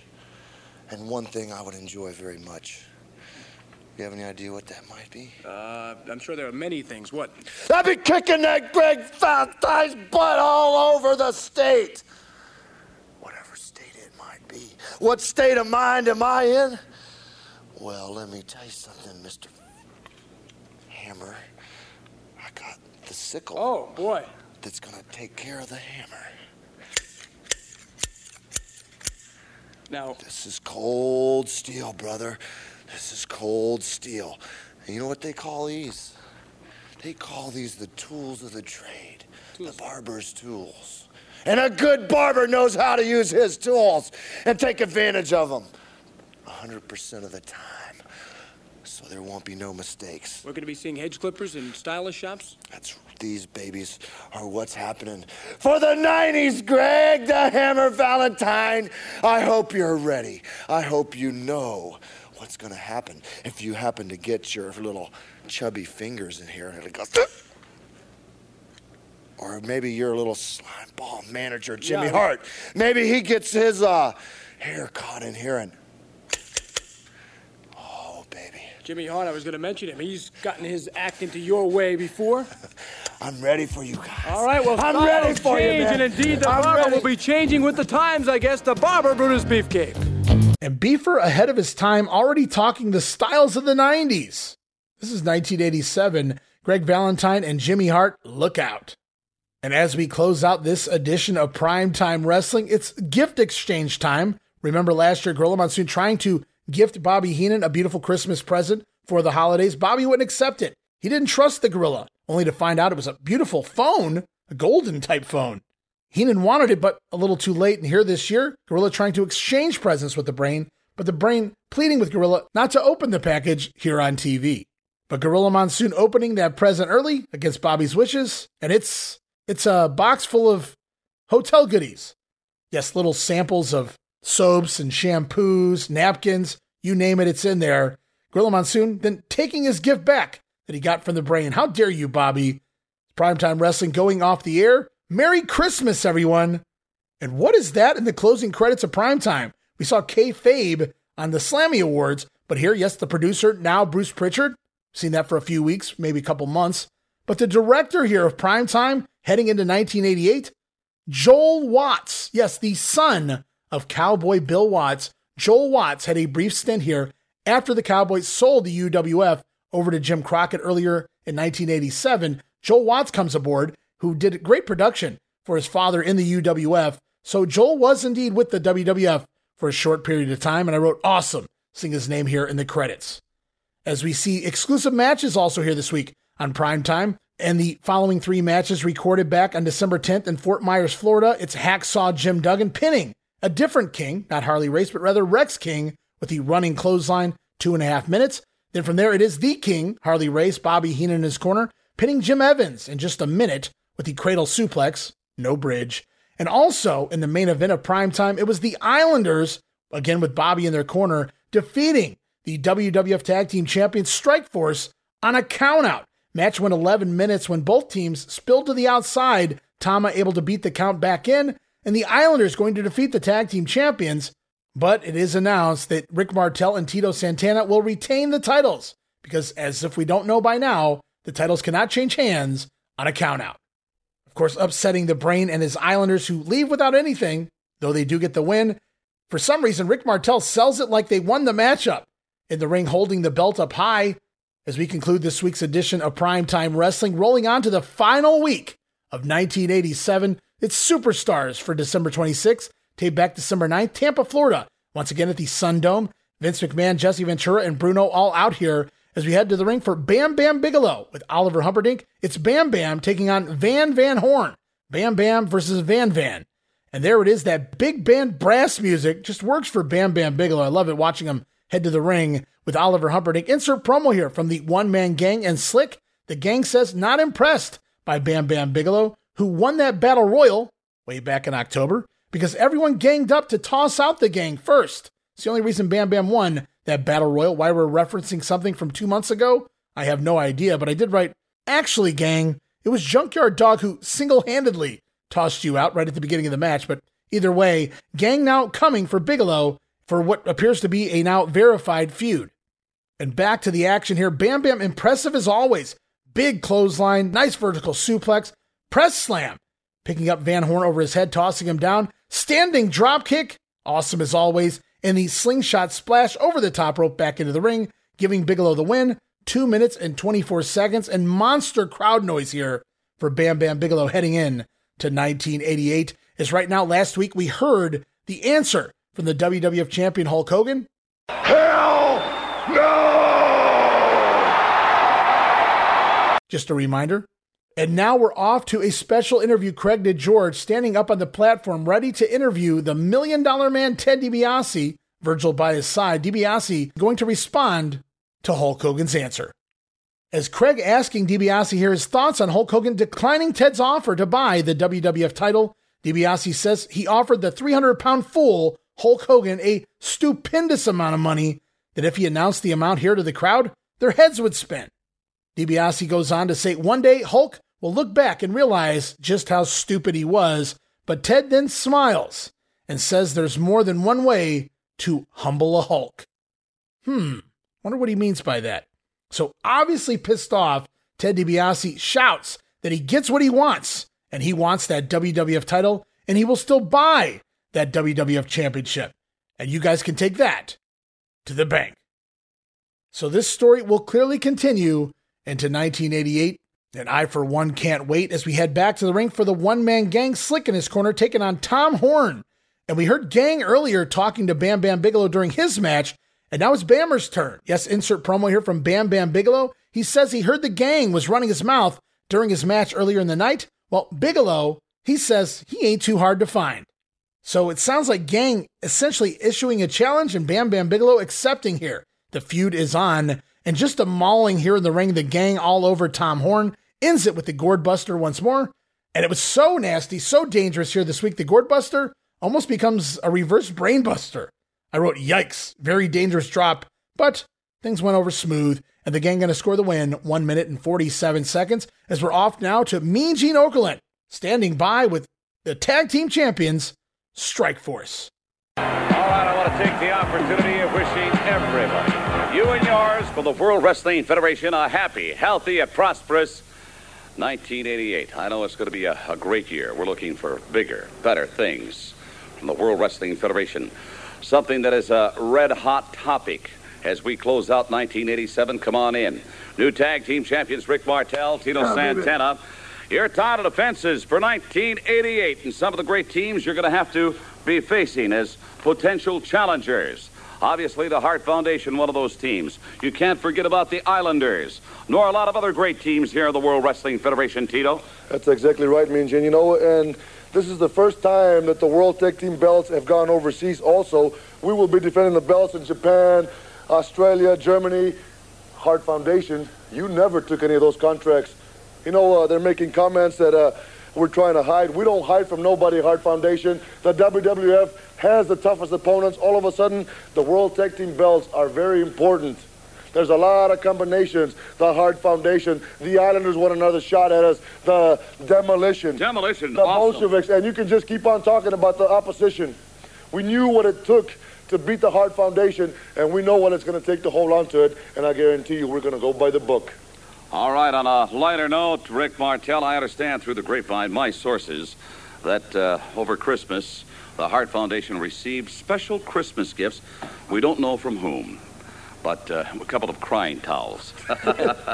Yeah, I'm sure, you know, they're going to need them. You know, yes, they are whiners, they are crybabies, but, you know, the fact remained that the Broken Heart Foundation, they were tag team champions for a long time. You know, they have a lot of dirty tricks up their sleeve, you know, and that Jim Neidhart is a big and powerful man, and that Bret Hart is very quick and a very good wrestling technician, you know. So you combine that with that Jimmy Hart as their manager, yes, they are a big threat to Strike Force in the tag team championship. But, you know, the people were behind us from day one when Tito and I formed the Strike Force, and they helped us take those belts, and they know we are fighting champions, and we're not going to quit. We're going to hang on to those titles, right, Tito? All right, there are millions that love you around the world. If you'd, yeah. if you'd like to say Happy New Year, you have that opportunity. Strike Force, tag team champions of the world. So lots of challengers in line here for the champs, including the former champion Hart Foundation, Haku and Tama. We just saw them score a win over the champions on a countout, and of course, Demolition. And as we head into a commercial break, a reminder, a special reminder here, the feature matchup this week on Superstars, the British Bulldogs scheduled to take on Haku and Tama, the Islanders. Yes, it's that match, guys, so stay tuned for that. But for now, it's back to the ring for Brutus the Barber Beefcake taking on Rick Gantner. As we get an insert promo from Greg Valentine here, he says he knows that Fruitcake hasn't recovered from that figure four that he laid on him last time. And next time, scissors or not, Valentine gonna finish the job. And as the action gets going, Barber has his way with the future Bull Payne, and the sleeper hold gonna score the win over Gantner, just two minutes and fifteen seconds. And of course, we get a little post-match fun, some spray paint to the chest, and a haircut for the red-headed Gantner. And I wrote here in my notes, man, are the baby faces over right now. The crowd response for Macho Man, Bigelow, Beefcake, Duggan, Jake, all of them, the crowd response is just insane. And Warrior catching up real fast. And speaking of one of those names right now, we head off to Craig DeGeorge. He's standing by with the Macho Man, Randy Savage. Well, when you talk about major superstars here at the World Wrestling Federation, indeed, my next guest, well, his name rolls off your lips right away when you put the names in that category. And also in nineteen eighty-seven, really a year that leaves him, I think, with a couple of goals. Yeah. Mister Superstar, Mister Macho Man Randy Savage. What about now those goals for nineteen eighty-eight? The way you make me feel. Oh, yeah. The way you turn me on. And I'm talking to the Macho Madness fans, yeah. yeah. When Elizabeth leads the Macho Man Randy Savage down that aisle, yeah. And I'm talking about the momentum in nineteen eighty-eight. And to the people that don't like the Macho Man Randy Savage, I say, unchain my heart here. Unchain my heart. Because, Honky Tonk Man, I've got you in proper perspective, yeah. Got the video scope right on you, man, yeah. Right into the danger zone. nineteen eighty-seven, you humiliated Elizabeth right there on Saturday night's main event. But on the same night, by humiliating Elizabeth, you humiliated the Macho Man Randy Savage. eighty-seven was your year, but nineteen eighty-eight is Macho Madness, yeah. Macho Madness, one half of the mega powers talking to you. I'm going to humiliate you, yeah. Not only take the Intercontinental Heavyweight Championship belt, but I'm going to humiliate you, yeah. Expect the unexpected. In fact, Honky Tonk Man, uh-huh, I'm thinking, thinking, thinking that you should wear about three hundred seventy-five pairs of tights when you wrestle the Macho Man Randy Savage. Why? Because not only am I going to take the title, but the humiliation factor, yeah. I'm going to strip you naked right there in front of all the people, zillions and zillions of people all around the world, yeah. And I'm thinking, thinking, thinking that this is the time. This is the time to put you at the end of the road, yeah. A dead-end street. You and your momentum. Stop right here, yeah. Stop right here in front of the Macho Man Randy Savage. Honky Tonk Man, I'm gonna get you, man. Ooh, yeah. Macho I'm man, gonna Randy get you, Savage, yeah. You are ready, you are set. Revenge. Yeah. Revenge might be the word for this man. Randy Macho Man Savage, thank you very gonna much. Get you. So the new year, nineteen eighty-eight, sees the Macho Man with momentum heading in, but it's also unfinished business with the Honky Tonk Man, who is currently smack dab in the middle of the danger zone, aha! Savage promising to strip Honky of the title and maybe strip him of his tights as well. As we go off now, fans reacting to Hulk's decision not to sell that W W F title to the Million Dollar Man, and it's seemingly one hundred percent all behind the Hulkster. I think they selected which videos they wanted to play here. Jesse Ventura is not buying that everyone agrees with Hulk Hogan's decision. Me too, Jess. Me too. It's back to the ring now for I C champion Honky Tonk Man Jimmy Hart in his corner, taking on Brady Boone. And she debuted last week on Wrestling Challenge, and just in time for the holidays, here we get the Superstars debut of Peggy Sue. As the bell sounds, and it takes Honky another forty seconds after the bell just to remove his jumpsuit to begin the action. And Brady Boone on the offense early does a backflip off the top rope, landing on his feet for no reason. Boone then rushing into the corner, but missing a dropkick. And Honky Tonk capitalizing with the shake, rattle, and roll neckbreaker. Honky Tonk Man using one move here this week. That's all he needed, scoring the win in one minute and thirty-four seconds. So essentially, less than a minute of action here after Honky got his gear off, and Honky landing one move, his finisher.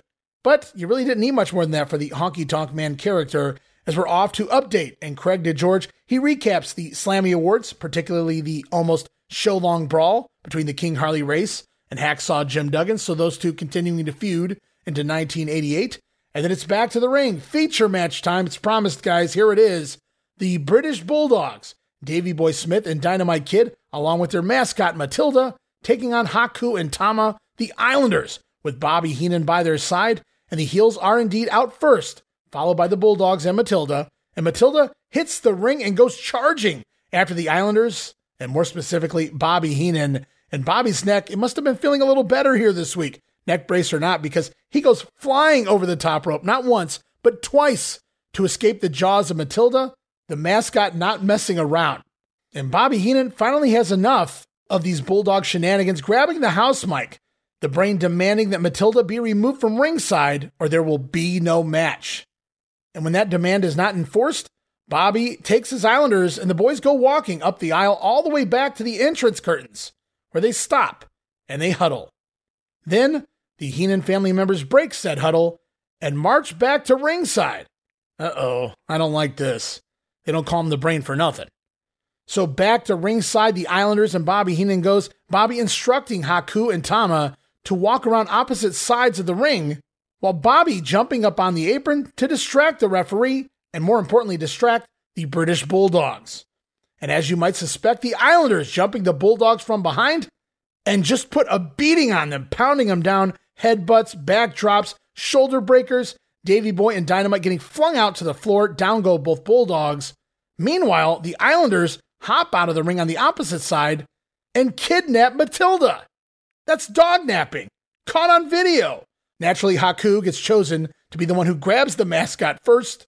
Wise move, choosing Haku. As Tama joins in, and the two men run off together, holding Matilda in their arms, Bobby Heenan running right behind them. Hey, where are they going?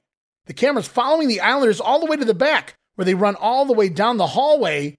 Clearly a plan in mind here. I don't like the looks of this, as we see the Bulldogs begin chase, coming after their mascot. They head backstage, both of them slipping on something coming through the curtains. I wrote L O L. Clearly not planned, but the chase is on as we head into a commercial break. Poor Matilda. Oh, and by the way, for those curious, match never started, so no contest, I suppose. As we come back from break, we're promised more on the ongoing chase between the Islanders and the Bulldogs, but for right now, it's back to the rink for more action involving Ravishing Rick Rude as he's taking on Jerry Allen. And of course, no Bobby Heenan ringside here, still running from the Bulldogs somewhere. So the winner of the Jesse the Body Award here, Rick Rude, wants us to keep the noise down so he can flex for the ladies. But as Rude poses, Jerry Allen drop kick from behind. Wow. Sends Rude into the corner buckle and the crowd popping huge for Jerry Allen as Rick Rude bails out of the ring to regroup. Then Rude back inside though, quick to take control and lock in the body breaker. Don't want to piss off Ravishing Rick Rude, guys, scoring the submission win in just forty-eight seconds. And Rick now beginning that hands behind the head pose. No hip swivel yet though. But an impressive win there from Rick Rude as the action just continues on with the Ultimate Warrior taking on Rick Renslow here this week. Warrior getting a loud roar for his entrance. Even Vince McMahon remarks, wow.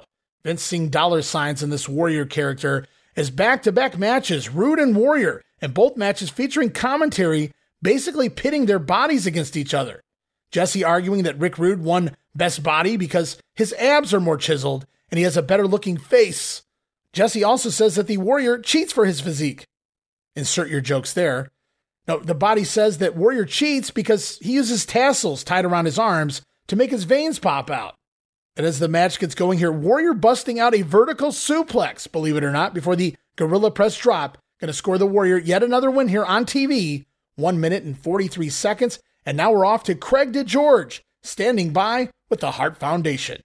All right, as we wrap up nineteen eighty-seven here in the World Wrestling Federation, look now at one of the tag teams that certainly was the story, I think, of the tag team division for most of the year, that is, most of the year. We'll talk with the Hart Foundation in just a bit. Also, the Mouth of the South, Jimmy Hart. Come on in now, Jimmy.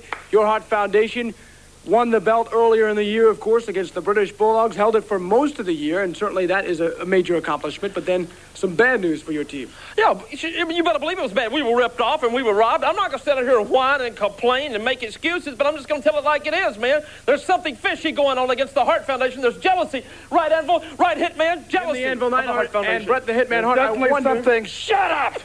Nobody cares if you wonder anything or not. That's it. Ooh. There's a lot of prisons out there.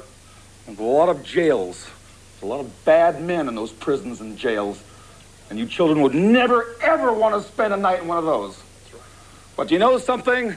Strike Force, for what they did, for the thievery and the robbery and the lying that went on in the way they took the belts from us, they belong in prison, the worst prison that they could ever find, the bottom end. And I promised Jimmy Hart, and I promised Brett that I wouldn't get excited, I wouldn't get carried away, and lose my emotion, and I might think I attack someone like you. What's your blood pressure? What's your blood pressure? Well, I'm just, I'm, I'm just gonna keep calm. I know, I know that we've made a. You see, we made a prediction. I get it. We made a prediction in nineteen eighty-seven that we take the uh, World Championship Tag Team belts from the Bulldogs. And uh, what happened? You bet. You did. You're right. Okay. Our prediction came true. So now I'm predicting it again for nineteen eighty-eight, and it's going to come true. Strike Force. Let me tell you something. A lot of teams win the belt. Actually, very few win the belts. But a lot of them, after they lose the belts, they lose that will to live or something, and they just dry up and blow away. That is not the case. The Hart Foundation. We are as bad as we ever were. We're going to prove it in nineteen eighty-eight because we are going to win back the belts that are rightfully ours because we are the best in the world. And they are the Hart Foundation planning big things for nineteen eighty-eight. So they continue to reiterate the Anvil would never submit to a measly Boston Crab. The Hart Foundation were robbed of those tag team titles. They want their rematch. They want to regain what they feel they never should have lost. So it feels like we're going to go back into some Strikeforce title matches here in the early part of eighty-eight, at least on the house shows. We'll have to wait and see how that plays out. But right now, closing out Wrestling Challenge, we go backstage. Hey, what happened to Matilda? Craig DeGeorge standing by near the exit door to keep us abreast of the situation. And right now, he says he has no idea where the Islanders and Bobby Heenan have taken the Bulldog. as the British Bulldog's looking everywhere for her right now, but that's all we know for this week, so we'll have to wait for the new year to find out where is Matilda. So unfortunately, for those waiting, we have no update on Matilda as we ring in the new year of nineteen eighty-eight, but we do learn that next week here on Superstars, it's the nineteen eighty-seven Year in Review show. Should be quick. Also next week, it's the next edition of Saturday Night's Main Event, the rematch between King Kong Bundy and W W F Champion Hulk Hogan, and so much more. So stay tuned for that on the next episode of The Grenade. And you might think this being the winner and being this far out from WrestleMania that the W W F, they would go easy on their feuds, but they may have more going now than they've ever had going at any one time.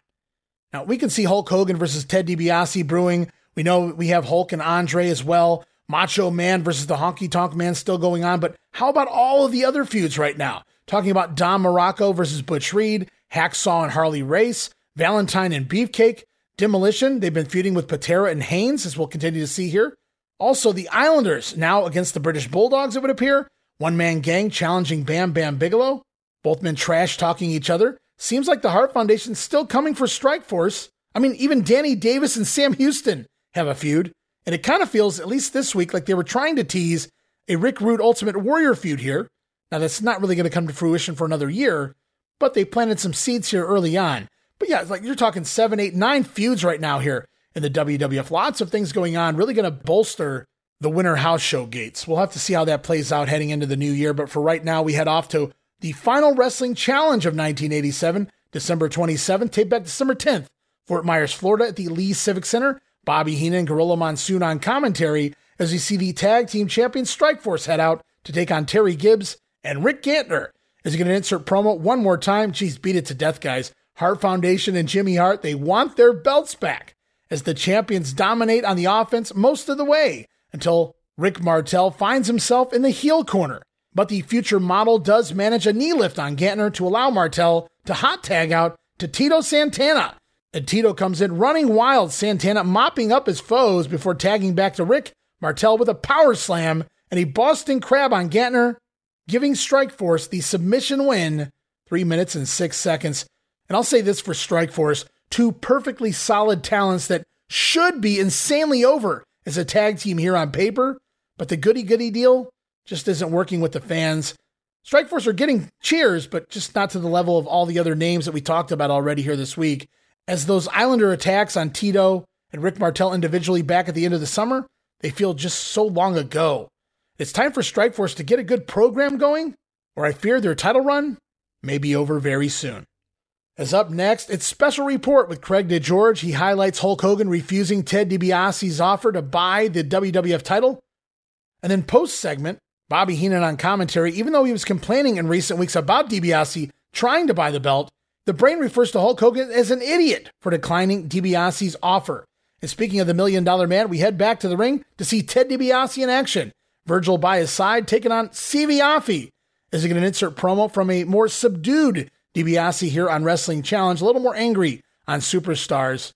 DiBiase laughing at the thought of people thinking that he's upset for Hulk Hogan turning down the offer to buy the W W F title, because Ted not even sweating it, stating he always gets what he wants. And he will have that W W F title one way or another.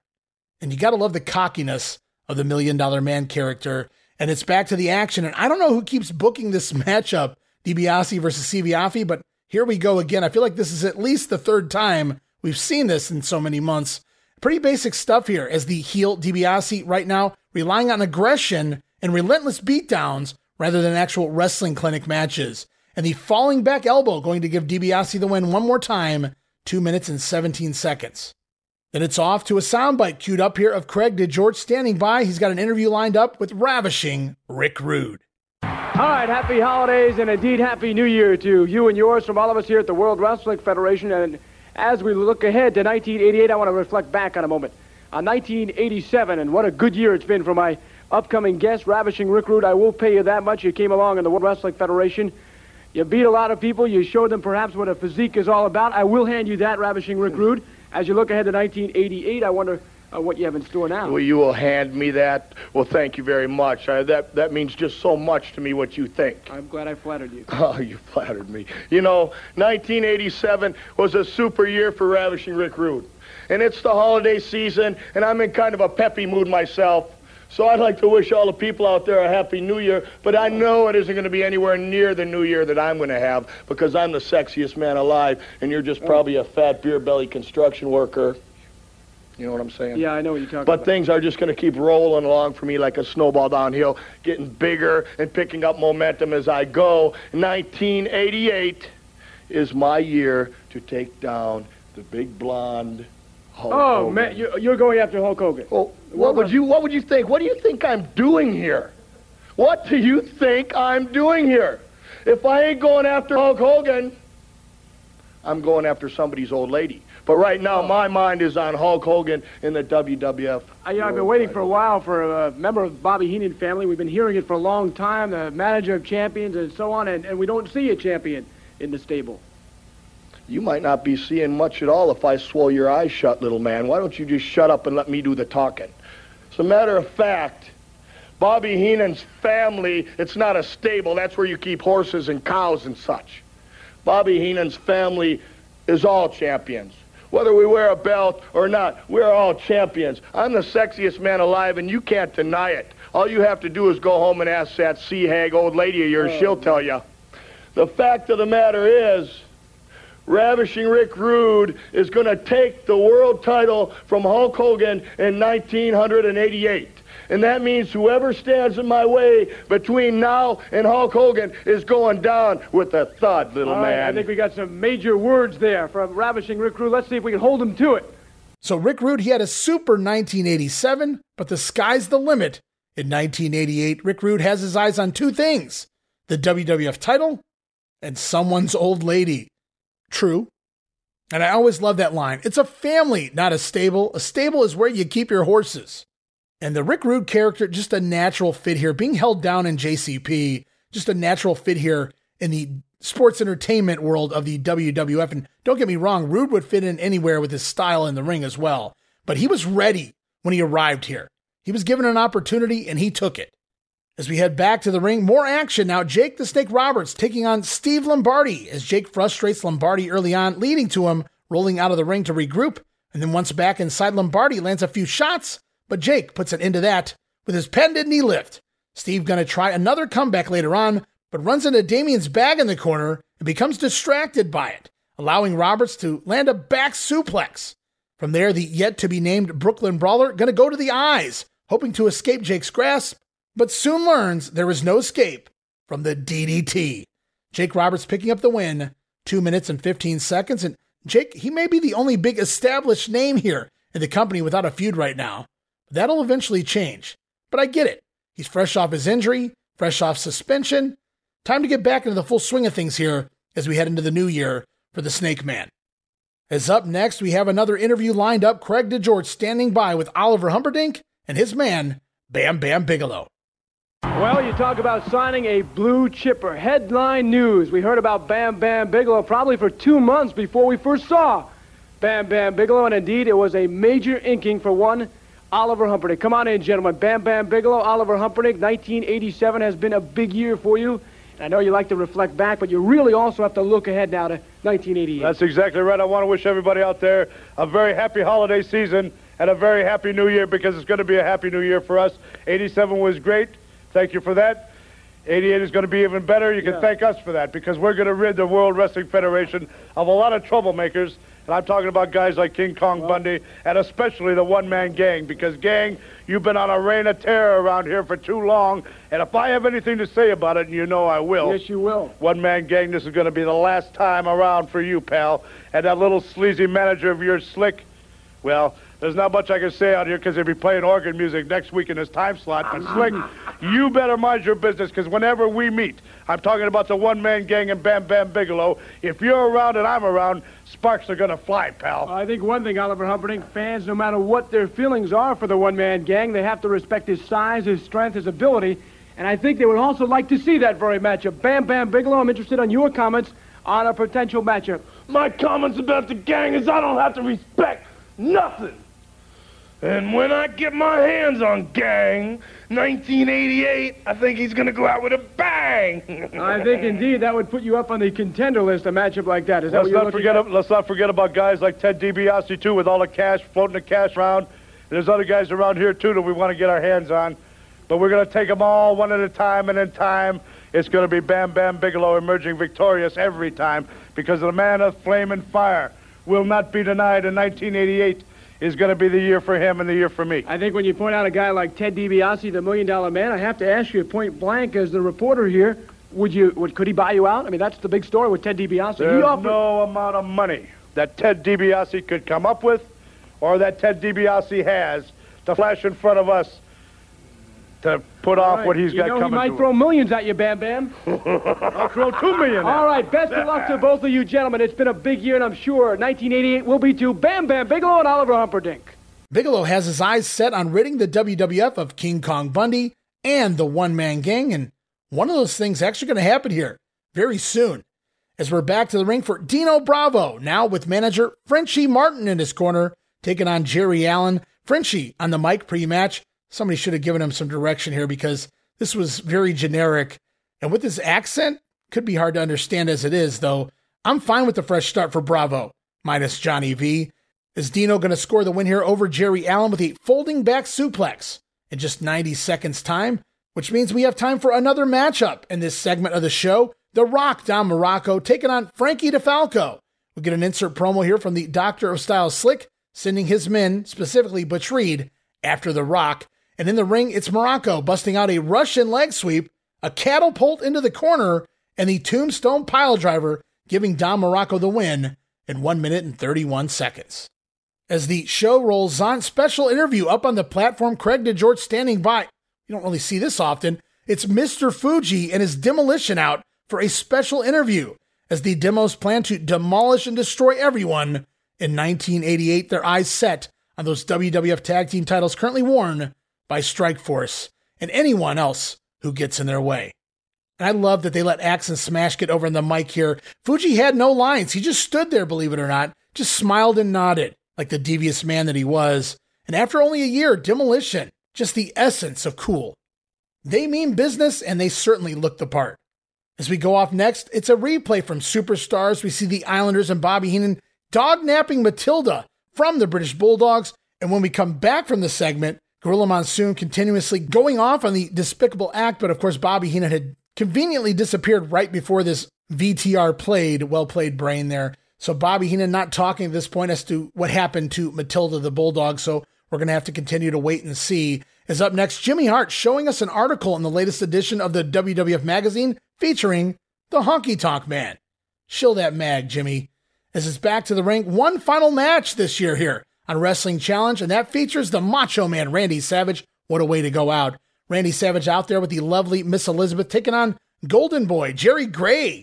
Insert promo here from the Honky Tonk Man, reassuring the Macho Man that Honky is the Gitcoat, or the greatest intercontinental champion of all time, if you will. Is Honky going to do a little dancing there with Peggy Sue? And it's good to see Golden Boy Gray out here, Jerry Gray in action here on W W F T V, but it's the Macho Man with a double axe handle out to the floor. And then back in the ring, it's the Flying Elbow, going to give Savage the win, two minutes and one second. As we close out this week's edition of Wrestling Challenge, boy, it feels like we're heavy on the hammer this week. It's Craig DeGeorge standing by with Greg Valentine. Well, I think one thing we could say is it has not been a quiet year for my upcoming guest. They call him the Hammer, Greg Valentine. It's been a very busy year, in fact. You go back to WrestleMania three, and of course, Hammer, we know what happened there. Now, as you look to nineteen eighty-eight, I'm wondering if it's going to be as volatile. This has been some interesting kind of year for you. This I think has been a real confusing year for me. Very, very confusing. You know, I used to drive out. I live in Florida. I drive out on the beach, and I'd stare out the waves coming in, and I just didn't know what it all meant, where my career was going, where my life was going. But now, it's nineteen eighty-eight, and you understand, a whole new direction for the Hammer. We're only a few days away from the new year, and that's something to look forward to. Oh, yes. And you know something? I've signed a new multi-million dollar contract with Jimmy Hart, the mouth of the South, the best professional wrestling manager in the World Wrestling Federation today. The man led me to the Intercontinental Championship in nineteen eighty-four eighty-five, led me in fruitcake, or beefcake, I should say, to Barber, all the way to the top of the World Wrestling Federation Tag Team Championship belts that we held in nineteen eighty-five and eighty-six. So you know something, having Jimmy Hart right there means a whole lot. It's going to be a banner year for Greg the Hammer Valentine, nineteen eighty-eight. Because I'm going to beat everybody that they put me up against. I don't care how big, I don't care how strong, because I believe in myself. And you know, I had a lot of bad direction. I had a bad manager, I had a bad partner, then I had another bad partner, but now I'm all by myself, except for Jimmy Hart. And Jimmy Hart is not going to step in the ring and help me out. I don't need that. All I need is help to have the right match made, the right contracts put up in front of my face so I can sign them. Oh. And he's getting me those contracts. You can do that, that very well. What about some of the competition you will face? Indeed, the Barber Brutus Beefcake for you. Well, you know something? I'm not worried about the Barber. The Barber is nothing more than a stepping stone. You know, I've been champion in the World Wrestling Federation, but I feel better. I feel, feel stronger. I feel in better shape than I ever had in my entire life. My head's in the right place, my body's in the right place, and I'm ready for anybody. The Barber, Mister Wonderful, all right, Hulk Hogan. Look back, it's been a fulfilling career for the Hammer, Greg Valentine. And there it was, the Hammer admitting that nineteen eighty-seven was confusing for him. A confusing year, until Jimmy Hart came a-calling. The Hammer then shitting on his past manager, Johnny V, for being bad, and having two bad partners, referring to Beefcake and Bravo. You do know that Dino is still on the roster, right, Greg? Guess he doesn't really care. Greg Valentine shitting on everyone, but the sky's the limit moving forward with his new manager, Jimmy Hart. And then we learn next week, just like Superstars, it's year in review here for nineteen eighty-seven on Wrestling Challenge, as we come to the final edition of television here in the year of nineteen eighty-seven. It's primetime wrestling for New Year's Eve, December the thirty-first, hosted by Gorilla Monsoon and Bobby Heenan. It appears once again, this was taped at Caesar's Palace. This time with a New Year's-like setup, some party hats, some party favors, maybe a couple glasses of champagne at times. But this is it, the final primetime, the final piece of W W F T V for nineteen eighty-seven. And as the show rolls on, after a matchup involving the Macho Man taking on Killer Khan, Savage scoring the win over Khan, Bobby Heenan has more comments burying the Mongolian. Well, Brian, didn't work that time, did it? That green sputum didn't work for the Killer, did it? Well, let me tell you something about Killer Khan. He's not that really great an athlete or wrestler. The only reason he ever achieved anything is because of Mister Fuji. Savage just lucked out. Savage is smarter than Killer Khan and smarter than Mister Fuji and maybe even smarter than you. You're smarter than Killer Khan. Well, the humanoids are. You remember what happened? Humanoid, remember you know? what happened last year, Brain? Listen, last week I know you refused my Christmas gift. I don't I, want. I accepted that package of garbage from Miss Betty. That was that guy that switched it on you. I know. The that. hairdresser? No, the, the guy you Please, had there, the, the uh, security guy. I tried to have a little fun with you. I had a nice big box, but inside it was this little bitty envelope, and I'm, I'm going to give you a chance to, once again, accept uh, this most generous Christmas gift. For That's you. for me. Yes. Second, you know, last chance. Remember what happened last year? I'll just steam it open and take a look at it. Never mind. Just tell me whether you're going to accept it or whether you're not going to accept no. it. What is it, a paternity Last suit? year I gave you the beautiful gold telephone. You didn't want it. You refused to accept it. I have it home now. It's... Do you think I'm that dumb? You're going to give me two good gifts in a year? In a row? That was last Forget year. it. You're I... turning this down? You know what you can do with that? I'm not stupid, Monsoon. Well, I'll tell you what I can do with it, Brain. I can put it in my pocket. I'm not ashamed to show you what it is. You know, I'm not a cheap guy. Good old Grover Cleveland, one thousand dollar bill, specially for you. I've never seen one of these. No, and you'll never see one again either. You're not getting it. That's it twice my now. mind. You've been zonked twice by the gorilla. Unhappy, aren't you? You want the telephone back. You want the one thousand dollar bill back. You You're not going to get either, Brain. You want to call somebody. You don't even have a telephone. Are you Are you here? Are you with us? It's New Year's Eve, you know. You should... You've almost ruined my New Year's Eve now. Well, you're here at Caesars. It didn't cost you, you a dime. You give me a gift, you won't give it back to me. You didn't want the gift. In front of all these people, you admitted this was my present. It was. So was the one last year. You didn't want it. You refused to accept it. Maybe you've learned your lesson. Maybe you haven't. Who knows? So, Bobby, we heard him bury Killer Khan last week on Primetime. I played a soundbite for it last, Grenade, I should say. And here he is doing it again because Killer Khan abruptly quits. And Bobby Heenan has made it clear in, in past interviews that he was never a fan of him. There were some issues. He, he took up some issues with him in the past, and Bobby just burying him here on television telling Gorilla Monsoon that you're even smarter than Killer Khan. He's just an oriental humanoid. And then remember last week, Gorilla taking his gift back. So this week, Monsoon, he tries again to give Bobby another gift. Bobby quipping, what is it, a paternity suit?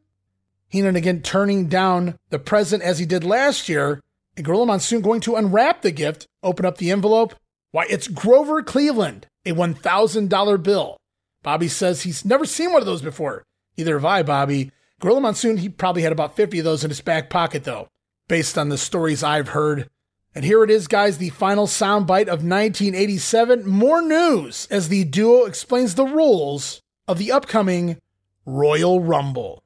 You never left fifty bucks in your life. Give me a break. Talking about interesting things coming up here on the U S A Network. In nineteen eighty-eight, a big special, January twenty-fourth, a Sunday night, live right into your living rooms, the Royal Rumble. What do you know about the Royal Rumble? It's kind of like a reverse battle royal. A reverse battle royal? Yeah. Like, let's, let's say there's two guys in the ring. Every couple minutes, another guy comes down. Eventually, the ring could be full of twenty, thirty people. Has this been explained to you? Do you know exactly no. what you're talking yes, about? I no, did. You don't. Okay. Here's what's happening, folks. There are twenty men involved in this Royal Rumble. They each have a number. Nobody knows who's got number what. We start out with number one and two inside the ring. After two minutes of wrestling has gone on, number three will enter the ring. And so the procedure continues until all twenty men have been called to the ring. At what po- at one point, there could be, could be fifteen that. men left at the end. But the ultimate winner will be the man who remains, the last man to be thrown over the top rope and down to the floor of the arena. Other interesting matches also involved here in the Royal Rumble. Ladies Tag Team Championship on the line. Glamour Girls against the Jumping Bomb Angels, who I think, Brain, are going to be the next ladies champions of the world. No way. No way. Can't be done. Jimmy Hart's got them keened, tuned, and they're ready. Another interesting tag team matchup, the Killer Bees against Demolition. I go with Demolition. You go with Dem. Why? Because uh, of Mister Fuji? He's a very strong factor, but the Demolition, they're ready. They're Talking ready. about strong factors, let's talk about Dino Bravo, former Canadian heavyweight champion. He's going to attempt to break the world's bench press record of over seven hundred pounds. Do you think he's capable of doing yes, that? Yes, I do. You do? Very strong upper body. And he's a determined man. Very Not determined Not too much man. upstairs, though. He has Frenchie Martin as his manager. Well, you, you consider that a plus? I do. You yes, do. I do. It's coming your way Sunday night, January twenty-fourth, right here on the U S A Network, a free attraction, sort of a uh, tribute to the World Wrestling Federation and a fan appreciation night, so to speak. Yeah, fan appreciation. Humanoid night. So there it was, Gorilla Monsoon explaining that twenty men going to draw numbers, one through twenty, going to start off with number one and number two. Nobody knows anybody else's numbers. And then every couple minutes, a new man comes down to the ring until all twenty men have entered. Battle Royal rules apply, which means eliminations are over the top rope and out to the floor, with the last man standing being declared the winner of the Royal Rumble. Now, it's also announced Dino Bravo going for that world bench press record over seven hundred pounds. Check. We also know the Glamour Girls going to defend their tag team titles versus the Jumping Bomb Angels. Double check. That also takes place. Gorilla also announcing that we would see Demolition taking on the Killer Bees at the Royal Rumble. Now, that match does not happen. Very interesting that it was in play, at least early on. And hey, it's a free attraction. Did I mention it's free, guys? On the U S A Network, going right up against Jim Crockett's Bunkhouse Stampede pay-per-view. Fan appreciation night of sorts, of course. Now, it's also on this edition of Primetime that the Million Dollar Man, yes, Ted DiBiase, appearing at the Primetime set, gifting Bobby a one thousand dollar casino chip. Gorilla asking, where's his? I wrote L O L for that. Also, later in the show, DiBiase going to take over for Bobby Heenan for the remainder of the episode in the co-host chair, or the host chair, depending on who you want to listen to, as Bobby Heenan again wisely disappears right before we see the angle between the Islanders and the British Bulldogs. And I made a fun little note here at one point. Ted DiBiase, I caught him sniffing his money. Or it's the eighties, so maybe he was sniffing the remnants of what was on said money. And of course, some exclusive matches here this week. Three matches from the Sam Houston Coliseum. It is Randy Savage over Killer Khan. We talked about that. Khan misting, spraying Savage with that green mist, confusing himself, allowing Savage to roll him up for the win. Also from the Sam Houston Coliseum, a couple of preliminary matches. Sam Houston over Dusty Wolf, and Greg the Hammer Valentine defeating Ken Johnson with the figure four. Then we get a couple of matches aired also from Fort Myers, Florida, December the tenth. Billy Jack Haynes and Ken Patera downing the team of Iron Mike Sharp and Van Van Horn at about four and a half minutes. Horn submitting to Haynes' full Nelson. And then post-match, Demolition attacking Haynes and Patera until the baby faces eventually clearing the ring by using Mister Fuji's cane. Patera actually breaking the cane over Axe as the heels just, they keep coming back for more. Demolition, a true force to be reckoned with here because they were not running. They were powdering out of the ring, but they kept trying to reattack, if that's a word, Haynes and Patera here. Cane or no cane, Mister Fuji having to hold his men back. So Demolition, a true badass team. Also to close out Primetime Wrestling, it was Jake the Snake Roberts defeating the Intercontinental Champion Honky Tonk Man on a disqualification. Match only goes about five and a half minutes. Honky Tonk caught using Jimmy Hart's megaphone as a weapon there. But post-match, it's Roberts tying Honky up in the ropes and attempting to put Damian on Honky Tonk, but Jimmy Hart distracting long enough for Honky to escape the ring, and Jimmy gets Damian instead. So a fun little way to close out nineteen eighty-seven. And that's it, guys. We conclude the year. nineteen eighty-seven, now behind us. We're left with the question, what will Ted DiBiase do next in his attempt to buy the W W F title? And more importantly, what happened to Matilda? Stay tuned for nineteen eighty-eight. And that does it. Whew, another year, another project in the books, and it feels so good to say so long nineteen eighty-seven, but hello nineteen eighty-eight. Yes, guys, as when I return, it is the nineteen eighty-eight in the W W F project. Yes, indeed, we started all over once again. But another fun memory of years ahead, and it all starts off next week with the first week of January T V. Of course, a year-in-review show for Wrestling Challenge and Superstars, but more importantly, it's going to be all about Saturday night's main event, the first one of the new year. And I just want to give a special thank you to all the listeners, all the patrons who have followed me all throughout this nineteen eighty-seven project. It's been a fun time, but it's time to move on to a new project as we continue on telling the story of the late eighties here in the World Wrestling Federation with the year of nineteen eighty-eight, and it's going to be great.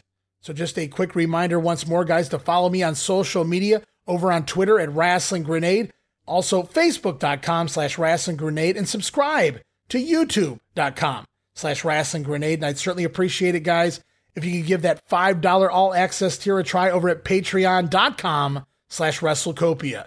That address again, Patreon.com slash WrestleCopia. It's been a fun time here this week.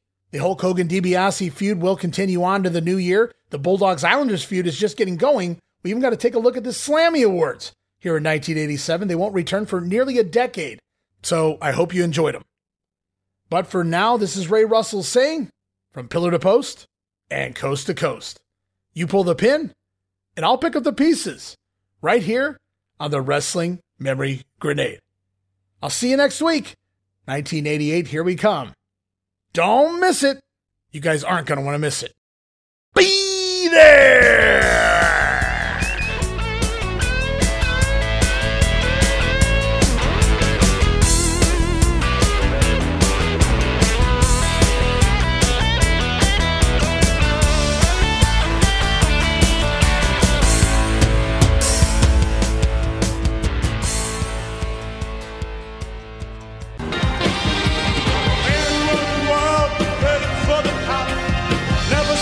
Down